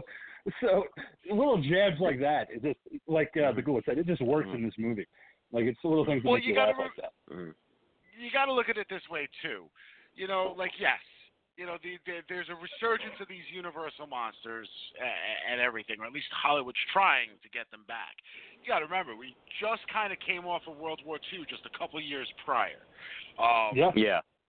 W- one of the strong points of Abbott and Costello, they sold a hell of a lot of war bonds during that time frame. You know, they were part of the U S O shows. Yeah. These guys yep. did a lot during that time. Um, you know, and, and as far as like the, the the movies being a distraction for people at home and all of that stuff, yes. But at the same time, too, now, you know, Dracula came out in nineteen thirty-one. So it's almost like when we look at something like, let's say, nineteen eighty-eight, again, just to bring it up, we brought it up earlier. You look at nineteen eighty-eight's Child's Play. And now when yeah. you compare mm-hmm. that to, let's say, Bride of Chucky and Seed of Chucky, however many years later, now it's looked at within a comedic flair. And that's kind of what they're doing here. I mean, we're seeing an early version of that where it's like, okay, we can't scare people anymore with these characters. What can we do with them? Hey, we've got this popular comedy duo. Let's see what happens when we put them in there. Let's let's kind of give you a contrast of horror and comedy. And you know what? That, it took off. Mm. It was a fantastic little idea because we still see horror comedies to this day. Mm. I think without things yeah. like this, we wouldn't have movies like Scary Movie and stuff like that. It definitely paved the way. Mm. Yeah. Monkey. And then what, what also threw me off, though, is like I also have this, this thing like of at the beginning of the movie, we're also introduced to Wilbur's girlfriend, this super hot smoking thing. And it's just, you know, and chicks like, you know, How? How? You're you're a pipe. Yeah. You know, how how can this possibly happen? You know, look at me and then look at you. Look at me, look at you. You know, and going into that, it, and go, you know, and establishing that thing of, you know, the funny the funny guy, you know, does doesn't always have to be the dashing one. The funny guy can get the dame. And that was what was great about this movie too, is that who you're talking about is Doctor Sandra Monet, played by yes, Renee Albert, who is just so foxy. For nineteen forty-eight. Oh, um, oh. So, yeah, but the fact that she's really into him, and then we get introduced to Joan, who we found out is an insurance agent for Frank McDougal, who's also really into Abbott, so Wilbur, I should say. And he's like, oh, I got two. I got two. And you have Chick constantly bitching about it. And he's like, well, you know, uh, Chick, if I had two cigarettes, I'd give one to you. And if I had an extra pair of shoes, I'd, I'd give one to you. And he's like, yeah. And if you had uh, two girls, he's like, oh, well, I tell you to light the cigarette and take the shoes and go for a walk. You know, it's a, a great line, but when you find out that they're really, you guys kind of playing with Wilbur. They're not really interested in him. They have their ulterior motives. We find out that Doctor Sandra is working with Dracula, who has the monster, what? and who read the notebooks of Doctor Frankenstein, and wants to put, take the brain that Doctor Frankenstein put into the monster and put in a simpleton that could actually be able to bend to his will, and that's Wilbur, because he's a simpleton, so we're going to put his brain into Frankenstein's, you know, head, and that's the whole plan. And Joan just wants to find out about what happened at uh, McDougal's House of Horrors, wants to find out if they really did commit theft, you know, with the, the, the bodies of both Frankenstein and Doctor Frankenstein's creature disappearing. Yeah, but again, I like here where they start tapping into the storylines of once again, because I want to say I think it was like a House of Dracula or something like that, where they start mixing up the genres of, you know, Frankenstein and Dracula and the weirdness of Frank uh, Dracula needing to use Frankenstein's technology. Mm-hmm. Oh, did we lose King? Oh, I thought we lost you. No, uh, no, go ahead. Monkey? No, that was all I was saying. Was okay. Well, you dropped suddenly, thing. so I'm like, okay, weird. All right. Nope. But yeah, nope. Still yeah, weird. Okay. It, awkward it, moment. Moving on. It is the, the House of Dracula, but we also have Lawrence Talbert going to where they are from just Europe, out taking an apartment guys. across the hall. Um, break the awkwardness. I'm telling you, just do it. Yeah, I know. We've done that. You just haven't been around on Fridays. Um, but... Oh, thank God. Yeah. Uh, I. I lo- I love with the whole dynamic of when uh, Chick and Wilbur are going back and forth again about the women and everything. There's the one point that Chick brings up the the last set of women that they dated, and, yep. and Wilbur's like, and he's like, well, at least she had teeth, and he's like, well, did you see her one tooth? And he's like, yeah. Yeah, and he goes, she had enough bridge work that needed to pay its whole. uh, I've, been, yeah. I've been there, man. I have been there. Yeah. I remember one time I, we were I, at the Grand Union yeah. in, Manal- in Manalapan, and I remember uh, we were me and my buddy Jay. We were so drunk, like we were like badly drunk, and we're walking around the place. It's got to be like I don't know, eleven thirty, twelve o'clock. We run into some chicks from Freehold that are across the way. And uh, you know, uh, I go into automatic game mode. So three girls, two guys. Like, come on, this has got to be a hookup, you know? So I'm talking to the one that I, I assume is the attractive one. But, again, I had major beer goggles on, and I think Jay's beer goggles were a little bit better than mine. Because he's like, dude, she's got a mustache, bro. She's got a mustache, dude. And I'm just like, whatever, man, she's hot, dude. I'm going to hook up with this thing. And yeah, I guess I, I guess I ended up hooking up with this mustachioed beauty. Thankfully, never saw her again. No, it's a shame. It's a, it's okay. It's okay. The bearded na- lady needs love too. That's right. It's all good. It's all good. Happy memories, um, people. Happy memories. But we also have Lawrence Talbot finally arriving, and he's taken an apartment across the hall from Wilbur and Chick. Um, and he's telling them, listen, guys, you have to lock me up. It's a full moon, but you also need to find out where the fuck Frankenstein and Frank, uh, Frankenstein and uh, Dracula are, but lock me in first. And when the moon rises, of course, Wilbur's in the apartment as it happens, and you have the Wolfman chasing after Wilbur to attack him. But, of course, Wilbur's constantly one step ahead of the Wolfman without even knowing that he's two seconds away from being shredded. And he just leaves the room. Then when they wake up the next day and they go into his apartment, it's all fucking torn apart. And he's just waking up going, oh, God, I, what did I do? And he's like, hey, you tore your apartment apart. Okay. He must, been, I, he, he must have been on a real bender. Yeah. Probably was. Hey, listen, it happens, man. We've all been there. You know, I know I've uh, I've sat down and, and peed on my steps. I stood there and peed on my steps. I remember one time I, I came out and I found my ex pissing in the garbage can. That was, uh, that was an interesting one. She got mad at me for like finding her doing that too. But I was like, if you know you're getting ready to go into wolf mode, why would you get such a nice big hotel room that you know you're going to have to pay for? Because well, he needs space. Right. He needs space to be able to wolf out. Okay. Um, but Wilbur and Chick get invited to a masquerade ball. Uh, so they invite uh, Sandra and Joan along, or they invite Joan along, rather. Sandra's like, well, she can't come. She's not invited. And he's like, well, it, that's, uh, you know, that's going to be Chick's day, so it's good. And that's fine. You know, we're all going to go to this masquerade ball. And Chick's whole intention is to prove that Dracula and Frankenstein's monster don't exist.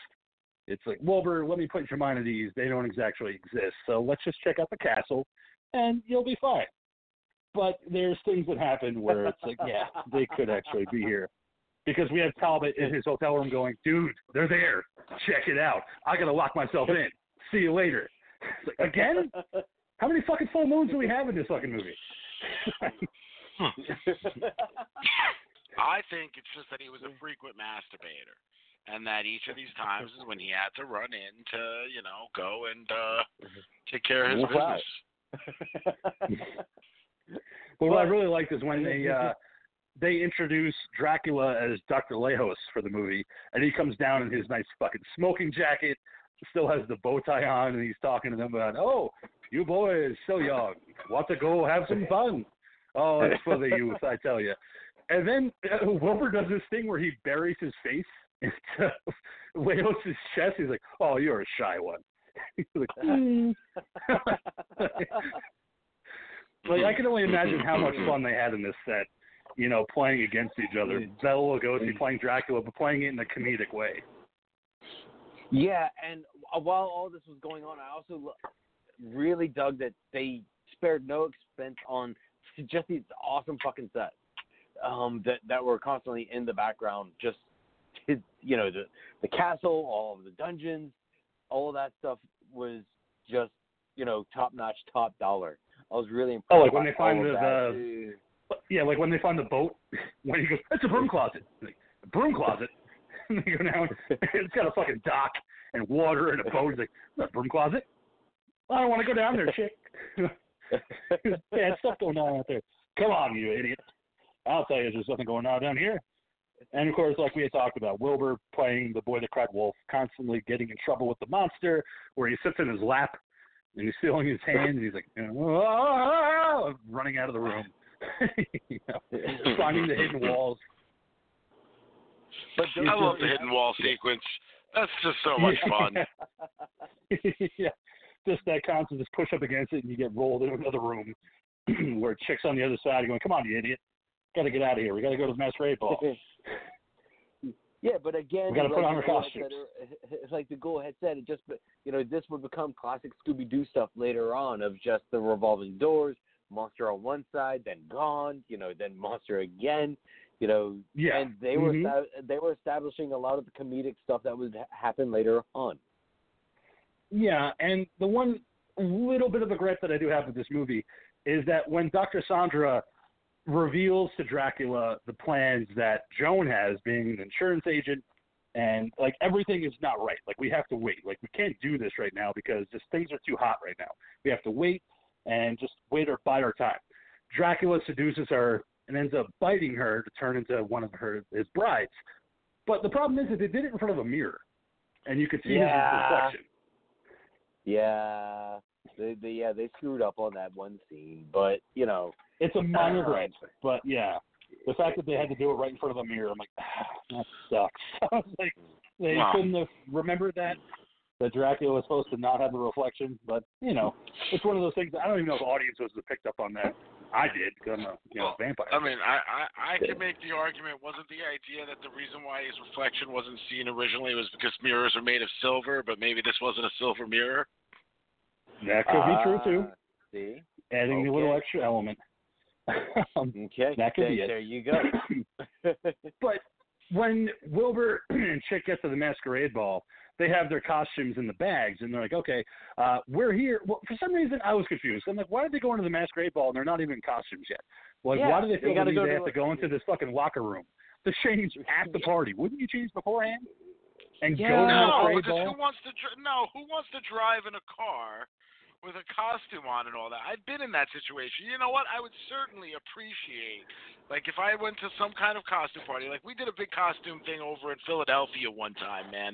And, you know, mm-hmm. it would have been great. It would have been fantastic had the location had a place for us to get dressed. Now, it would have been a mess because, you know, obviously a bunch of drunken twenty-something-year-olds in Philadelphia doing it is a hell of a lot different than a fancy pants, fancy dress party in the nineteen forties.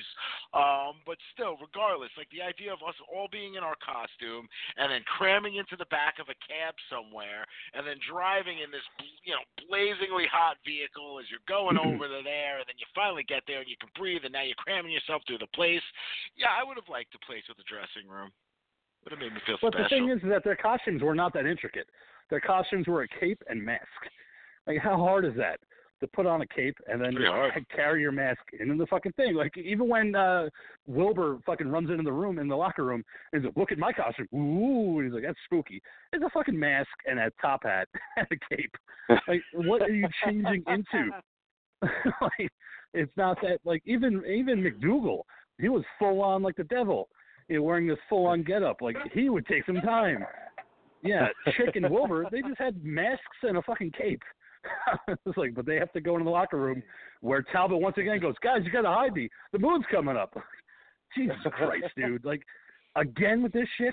But can you just fucking lock Talbot, yourself in? And Talbot just pissed off as fuck.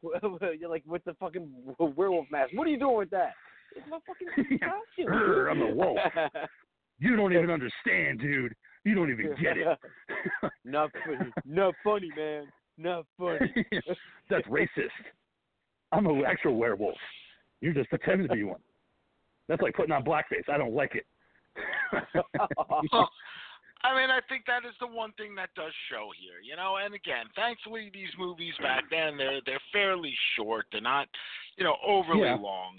But the but the reality is, is these kinds of performances are made for short sequences, you know, quick little things, mm-hmm. you know, ten, fifteen minutes tops, move on to the next skit.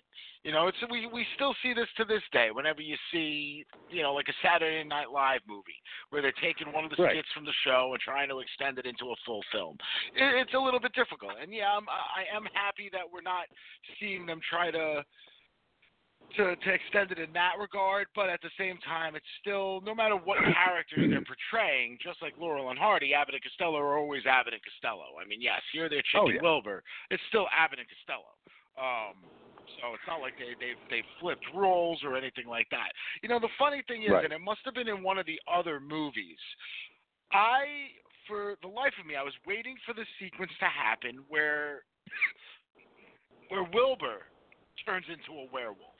Because for some reason okay. I remember that happening in my head, but I think that was in one of the other films. This is one of three, uh, when one wasn't a movie. One was done on like their comedy hour or whatever it was. The Colgate comedy but there hour. Were three, there, there were three films planned for this type of thing originally, and the next one I guess has the Invisible Man and and like uh, Doctor Jekyll, Mister Hyde, and the and stuff.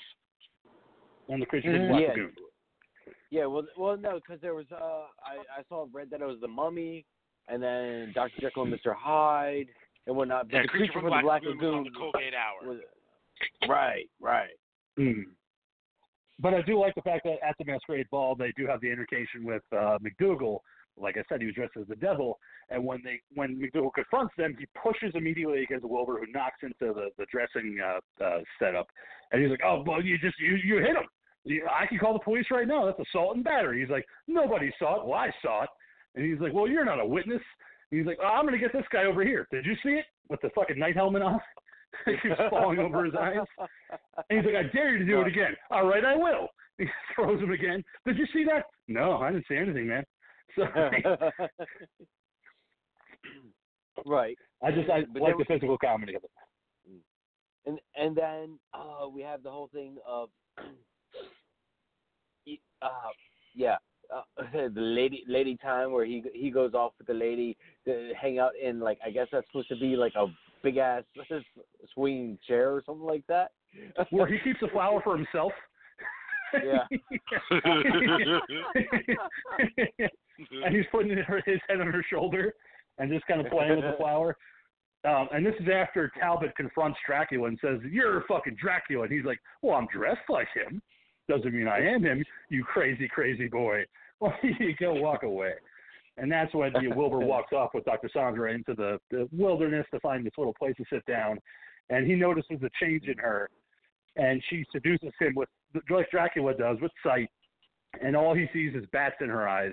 And he's like, "I don't want to look anymore. I've seen I've seen deep enough. yeah. I, I've seen enough. I'm ready to go. You know, let's uh, let's get out of here, huh?" But, yeah. It was, it was a great little sequence because you get to see the bats in her eyes, and that's what you don't see from Dracula. You know, you don't see anything in his eyes when he seduces people, but you get it with Sandra, which I did like. Hey, and all of the well, animated. Well, speaking of bats and all of that stuff, you know, like that's one thing that I did also like really enjoy is watching the transformation yeah, of Dracula from a bat. Oh, like yeah. I know it's animation. It's obvious, you know, you can clearly see Loved that it, it's, it's cartoon style animation. But yeah, I loved it too. And like, you know, in a lot of ways, like I like to look at that kind of stuff and throw myself back into the nineteen forties. And like, you know, like, you know, these people weren't sitting there watching that and critiquing it like somebody would today where they'd be like, no. "Oh man, that looks so fucking fake. God, this and that." Like, no, they were sitting there back then. And it didn't. It wasn't supposed to look real. The idea is that this and, was all performance. This was all for the fun of it. This yeah. is the idea of these characters and these actors doing this stuff. And I had fun with it. And all, and all of those animated sequences were done by Walter Lantz, the creator of Woody Woodpecker. Okay. That's, that's even better. Um, so with with Wilbur. He uh, Dracula comes in to kind of take him away on the boat uh, with Joan, who's also been hypnotized, taken away. He hypnotizes Chick, who falls asleep, but we didn't uh, cover it, the fact that McDougal was attacked by the Wolfman as Talbot, and he sees Chick with the mask of the wolf, and he goes, "That's the guy that attacked me," you know, and he's chased off. So now we have two fugitives, Talbot and Chick. You know, they're both being chased because of who they are. The wolf, and, and we have the fake wolf. And for some reason, Chick. They're wearing matching clothing. Yep. They were going on a date later, and they just happened to match. Yeah, yeah. Were they on an expedition? You know. Yeah. Oh, excuse me. I'm sorry. Yeah. But we now have uh, Wilbur trapped in a pillory in the cellar of the castle, with Dracula moving forward with his experiment to remove the brain of Wilbur and put it into Frankenstein's monster, with uh, Chick and Talbot in tow to rescue poor Wilbur, who's just stuck here and just doesn't want to be there. He had two chicks at the beginning of this movie. Now he has none. So, you know, like, I had two ladies and now I have nobody, so this sucks. I don't want to be here anymore. Yeah, and I, I was just enjoying him just playing around, you know, in the pillory, just, ha- you know, hanging, you know, try, trying to get out of this thing, so, while Dracula's just toying with him a little bit. Yeah. And it's just how easily Talbot and Schick get him out of the pillory and try to make their escape, but Dracula knows that he could easily hypnotize Wilbur, and he brings him right back, straps him to that table again that he dumped off the one doctor that's in the movie that we forgot to mention. He's uh, working in the castle but doesn't agree with anything that's going on. Um, Charles Broadstreet is the character, uh, the actor, but Professor Stevens is his name in the movie. I love the fact that Dracula brings in him on a gurney and just dumps his fucking body off. I started cracking up. Yeah, that was just, they like dumped him so unceremoniously. It was just like, yep, there you go. Yeah, because we got to put Wilbur's fucking body on this thing. Sorry, dude, I'm putting his body on here. Um, and we have Talbot going to rescue Wilbur, but again, full moon for the fifth night in a row. So once again, he's turning into the Wolfman as he's rescuing Wilbur. So Wilbur now has to try to escape from the Wolfman, but now Frankenstein's now up, and now he's moving around. So we get this great tug-of-war with Wolfman and Frankenstein's monster for Wilbur, who's on this fucking operating table being spun around like a tilt-a-whirl. He's desperately calling out for Chick to save him. Chick! Chick! Yeah. Yeah. And, and what's that funny that, for yeah. this part for us is that, uh, for me anyway, the uh, you know the, the the little monster had come in at this point, and typically she mm-hmm. you know she's nine, so she sees a black and white movie. It's ew, that's old. I'm out of here, mm-hmm. um, type of deal. But yet the zaniness and the fun of the scene, she started cracking up. She was definitely getting the humor of it. She realized that, you know what, this is just silly stuff. It's, you know, and she's watched, you know, she watched the two thousand nineteen Child's Play with us. She, she's seen mm-hmm. plenty of horror movies. We actually just introduced her to Zombieland this week, you know, and her response oh, after nice. seeing that is, is like, I'm going with you to see Zombieland two. You know, I'm like, great. That's now just another reason why I can't go see this on like on my A-list because I have to wait for other people yeah. to be able to come with me. Um, mm-hmm. I need to learn to keep my mouth shut and just go see things. But regardless, you know, so, so for her to at least still be able to, even at nine, and get that same enjoying sense of it. Now, it wasn't enough, though, to keep her interest long enough to stay till the end of the movie. It hit like whatever lull came next, and she was like, yeah, I'm out of here. But we had talked about the Scooby-Doo kind of attitude of this movie, and it's definitely in the sequence. That's definitely where I'm like, okay, I get the Scooby-Doo uh, attitude, because we have Frankenstein's monster chasing after Chick and Wilbur through all these rooms, and they go into the one room, and they decide that they're going to put the bed up against the door. There's no way he's getting through here. Let's get on top of this bed and block the door. So he opens up the door. It's a bolt. Yep. And they throw the bed up against the monster, and they run to the next room, and they're like, all right, we got him. We're going to trap him in this room. Hey, we got him. All right, we're good. No, he bursts through that fucking door too. Like, no problem. Like, they don't realize well, yeah, no, the they, brute they, strength of Frankenstein's monster. Well, it's not even just that though. They they leave that room, they go into the other, and there's Wolfman and Dracula fighting. So there's danger yeah. there. Mm-hmm. So then they run back into the other room, and there's Frankenstein again. Then they move into the other room, and it just happens to be connected to the room that's got Dracula and Wolfman fighting. And then finally, you know, they go into the other area, and there's Frankenstein at the end of the hallway.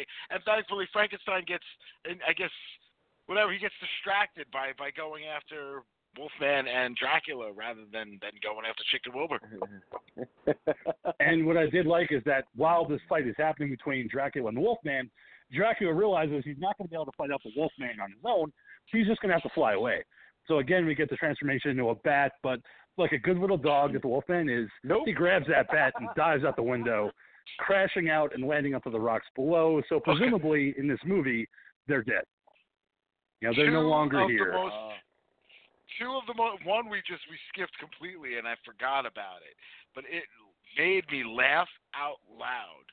When Frankenstein tosses Sandra out the window, like that oh my God, yeah. just came out of nowhere. Like, yes, like out of all the things in this movie, you know, he just, like, picks her up and flings her out the window. I was like, wow, this movie just went there, huh? Like, and I know it ain't gory, it ain't any of that, but just the idea no. that that just happened to a woman, even though she's a bad guy or whatever, if you want to con- consider yeah. her that, you know, it was still like, holy shit. And then the other thing that just cracked me up the dummy they threw out for the Wolfman, for him tumbling oh out my the God. window, going after yep. the bat. You just yep. watch the thing like fold in half as it's falling down. And I'm just like, yes, this, this is beautiful. Like, this is the kind of stuff that I love to see in these movies. I love it. And it leads to the sequence on the dock where Chick and Wilbur are running away. Stevens as Joan. She's out of Dracula's grasp because he's dead. So they're running to the dock with Frankenstein's monster in tow. They don't know how to defeat this monster, so Chick and Wilbur get into the boat. You have Stevens grabbing all the gasoline that he could find and lighting the dock on fire. Again, my gripe of the movie, Frankenstein's monster's afraid of fire. Why is he walking towards the fire? He would never have walked into it. Absolutely not. He like, walked right into like, it. Sitting there. I'm like, yeah, this is just, it, it just seems silly. Like, yeah, if anything, he would have been, you know, scrambling towards the end of the dock, struggling right, yep. with what to do.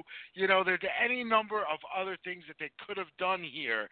The only thing I could think is that they did not want to um, – he wasn't played as sympathetic in any way in this film. You know, we've seen no, him no. in the other films, you know, kind of played to an almost sympathetic light at times. You know, even in the original Frankenstein, you have that little bit yeah. before he accidentally kills the girl. You see that this is a mo- you know, this is a creature that's trying to find what and who he is and where his place is in this world.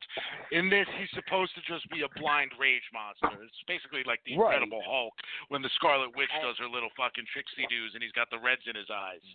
Um, mm. You know, so I guess whatever. You can sit there and say that because he was not, you know, anything but just a big bottle of fucking rage, is why he was mad at the fire and he went into it. I don't know. I'm but also they had that great dummy, though, walking into the fire without fucking hands for some reason. When they showed that dummy walk going into the fire, I'm like, yeah, I'm, no hands on that thing. Like, you know, but it's like, okay, that's the demise of the monster. Yeah, as the fear yeah, collapse. A, a stick underneath well, him, making him bob up and down as he walked into it. But that's what I took it as. Though, it's it's because he's bad. You know, he threw the woman out of the window. You know, which by the way was Lon Chaney. Which by the way was actually Lon Ch- Lon Chaney is the one. Lon Chaney Junior doing song, that, by yeah. the way. Yeah, because he sprained um, his ankle, Glenn Strange, so he couldn't yeah. do that. But um, uh, I'm I'm I'm guessing though it's because like the ghoul said at the beginning of the episode, you know, we're talking about post World War Two United States. You know, we have to have a cl- a happy close to the end of the movie where we have to have the monsters die. You know, we we can't yeah. have an open ending and have it be scary. You know, because like you had said, uh, you know about all. You know, that era where all horror movies have to have a happy ending, King. You know, you talk about that yeah. time. And, you know, this was probably why they did that. Well, this was But I also here. think this... This is still happening. I think this yeah. movie also skirts that, though, by being a comedy. Because you get a very open-ended ending here. You know, yes, the, the bad guys, the villains of this particular film are have right. all perished in some way. But we're still left with a very vague and a very, you know, who we know to also be somewhat of a villain, Mister Invisible Man. Uncredited uh, as Vincent right. Price. Yep. That's Vincent Price. And, yeah, I loved it because you have Chick telling Wilbur, there's nobody to frighten us anymore. We're going to be fine. And then all of a sudden you see this cigarette bouncing up and down in the air behind him in the boat. And he just says, oh, that's too bad. I was hoping to get on the excitement. Allow me to introduce myself. I'm the Invisible Man. And they're oh, and jumping into the water and swimming to safety. I love the fact that Vincent Price did the voice and he was completely uncredited. Uh, so good to hear him in this movie. It's, he has such a familiar voice. It's like, how do you not know Vincent Price? Like, once you hear the mm-hmm. tenor, you know. Yeah, but oh, he was time, though, was he was young. Was Vincent Price? Yeah, I was going to say, was Vincent Price really known yet? Because, you know, again, we're talking, was it forty-eight for this movie? Yes, it was forty-eight, and he was known. Yeah. yeah he wasn't known oh. actor, but he wanted to do this uncredited. You know, he did okay. plenty of movies, you know, in suspense. He'd done a lot of radio uh, back in the early forties. So we're talking nineteen, don't quote me on this, forty-six, forty-seven. He did a lot of radio, okay. so a lot of people knew his voice. So even okay. if you didn't know the movie that he was in during that time, they, you know, they knew the, the, the voice. Um, oh, okay. Because he, he really got his start, like, in forty-five. Uh, he did a couple movies Uh, but then he started working with Roger Corman in the fifties, and that's when he became known as the horror icon that he was. Once he started working uh, on okay. the Edgar Allan Poe uh, adaptations, like Mask of the Red Death um, and uh, Pit and the Pendulum. I mean, those are all in the fifties and early sixties, but yeah, he was working, you know, during that time, but he just wasn't uh, the, quite the horror icon that he became later in the fifties okay. and sixties. But yeah, I'm not I trying to be a biographer that. on Vincent Price, but I do love the guy. No, but I got to say, Ghoul, seriously, man, thanks for picking this. Uh, oh, thanks for, for yeah, yeah. uh, thanks for giving me my first Abbott and Costello movie, man. I had a great time watching this movie. Uh, that still blows my mind. I really would have expected you to have been somebody who's like, you know, right? again, like ate and slept and breathed that kind of stuff. It definitely seemed right up your alley, man. Well, plus it was like uh, when you think about it, nineteen forty-eight, Abbott Costello, Frankenstein.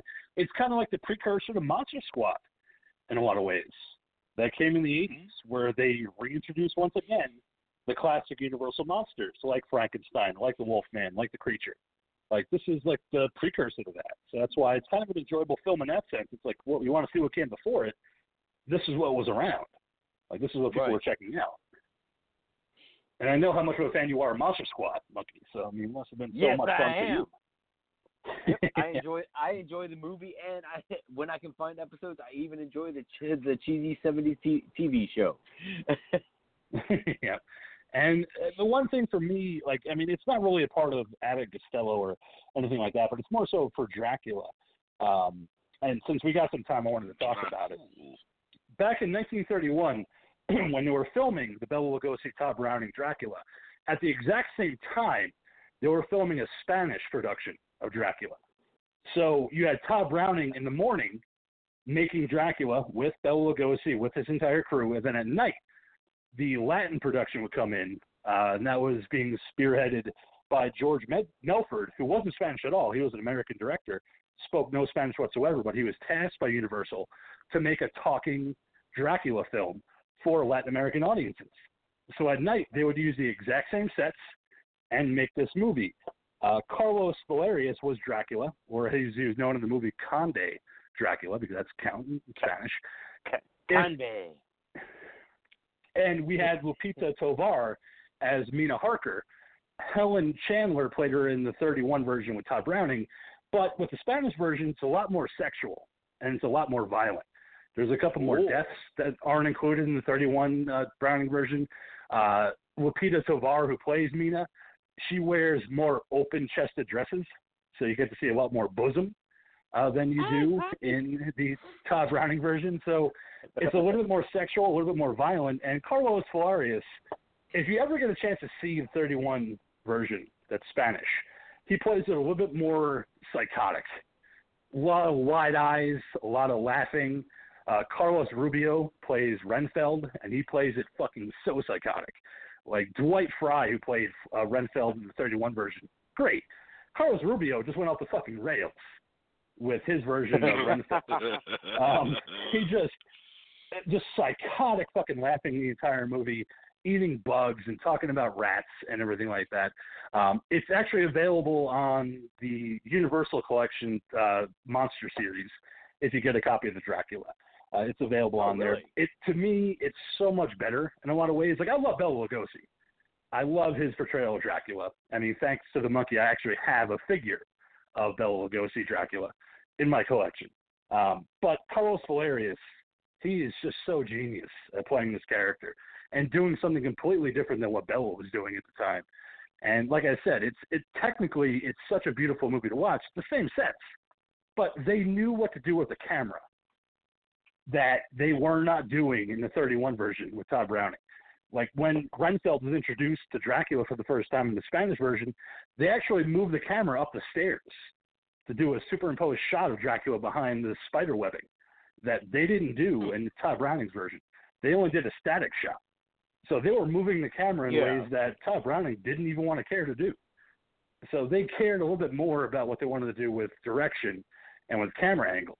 So if you guys ever get a chance to check out, audience at home, you guys, the host, if you ever get a chance to check out the thirty-one version that's Spanish, directed by George Melford, I think you're going to enjoy it. I mean, it's one of my favorites. I appreciate it more than the actual Todd Browning version. But did it have armadillos? No. It did. And it is subtitled. If you do find a D V D, it's subtitled. There is versions online that aren't subtitled, so it's a little harder to watch, but it's just, it's worth it for your time to see the exact same sets, to see the exact same locations used in the original, but two different characters playing, you know, the same character of Dracula. It's so worth it. Um, so that's my two cents on the thirty-one Spanish version. And the whole reason I know about that is because of Tony Todd, of all people, who was on Adam Green's Scary Sleepover and talking about how much better it was than the thirty-one version, directed by Tom Browning. So I actually found a copy on D V D of Dracula, watched it, and I said, he's right. Once again, Tony Todd, you know, you know, calling it out and knowing that it's right. Um, amazing. So definitely check that out. Um, unfortunately, we're not joined by the doc tonight, so I have no idea what his pick is for next week. I was kind of hoping he would join us at the end of the episode. So Monday, you know, hopefully he'll have something for us to watch, and I'll be able to post that pick on the Facebook page. But while we're at it, if you're following us on Facebook, check us out on facebook.com slash Talking Terror. We're also on Instagram, instagram.com slash Talking Terror, and we're on iTunes. So if you like what you hear, review, rate us, let us know. We might be terrible. We might be fun. Who knows? You might enjoy us, but give us a rating either way, good or bad. Let us know what we're doing good. Let us know what we're doing bad. We appreciate the input. With that said, Monkey, thank you so much for joining us tonight. Yeah. Uh, again, Ghoul, thanks for the pick. I had a great time. Uh, yep, and I'm your Mad Monkey saying thanks for listening and letting me come in your ear. Good night, everybody. All right. Did either of you guys check out the, uh, the the new Star Wars trailer by any chance? I did not. The last trailer, last trailer before the, I, the, the big release in two months. I'm getting ready to after the show. Ah, uh, yeah. Enjoy, my friend. Enjoy. Yeah, I got my tickets, man. That's all my ticket. So I, uh, I am already set up for the uh, for the nineteenth of December, seven o'clock. Not a fan, so I'll be skipping that. You guys can let um, me know though. You can let me know how great Star it is. Trek. I am. It's I like a- the beep boops of Star Trek. I don't like the beep boops of Star Wars. We've been over this. Yeah. I don't like that stuff. But I'm sure it'll be epic, and I'm sure you guys will be able to fanboy out about it at some point. Um, but, Ghoul, why don't you hit us with a plug before we close out the show? So, listen. Halloween is uh, is like right around the corner, so it's kind of too late for no that. No fucking way. Guess what, man? Christmas, Hanukkah, Kwanzaa, fucking Thanksgiving. Thanksgiving. You want to stuff her turkey? Stuff her turkey. Hell yeah. Stuff you, that shit. Yeah. Listen to the monkey here. I mean, the monkey might be might just hit the nail right on the head. Do you want to stuff that turkey? Now, whether it is that you want to stuff her turkey, you want her to stuff yours, I mean, pegging is a thing. People are into that these days. I don't get it, you know. I, I, I don't understand the thrill of a woman strapping a strap-on on and shoving it up a man's ass, but maybe you like that. Hey, listen, whatever. I'm not going to judge you for it. But the reality is you need to get these fuckers a gift. And what better place to get a gift than to go online to Etsy and go to Bonfire Bead Designs, okay? You want to peg your man? Buy him a bracelet. Buy him a hot fucking Jason Voorhees ring. Get him something cool like that. Guys, you want to stuff that turkey? You want to get that cranberry? Well, I don't know if you want the cranberry sauce, and then that gets a little messy. Red wings. That's not gravy. Sauce. Gravy. You, you, you want but, that gravy. Yeah, I mean, yeah, if you want that gravy, I mean, listen, I, I teach you some tricks. It's about the curvature of the finger and how you, you hit the G-spot and all that fun stuff. Just look for the, ru- the rough patch, man. That's the trick. Find the rough patch. You're good. What the monkey just did right there, you know? Gobble, gobble, gobble, gobble. Oh. But regardless, if you want to get if you want to get in there, man, you want turkey time, like J-Lo said. It's turkey time, you know. So that that's it. That's what you do. You go to Bonfire Bead Designs. You buy her a nice necklace, a nice pendant, some gemstone jewelry. Yo, her panties are gonna drop, and you're gonna be like, ah, ah, and done, just like that. Give you two pumps like a chump, and you're good. And you know what?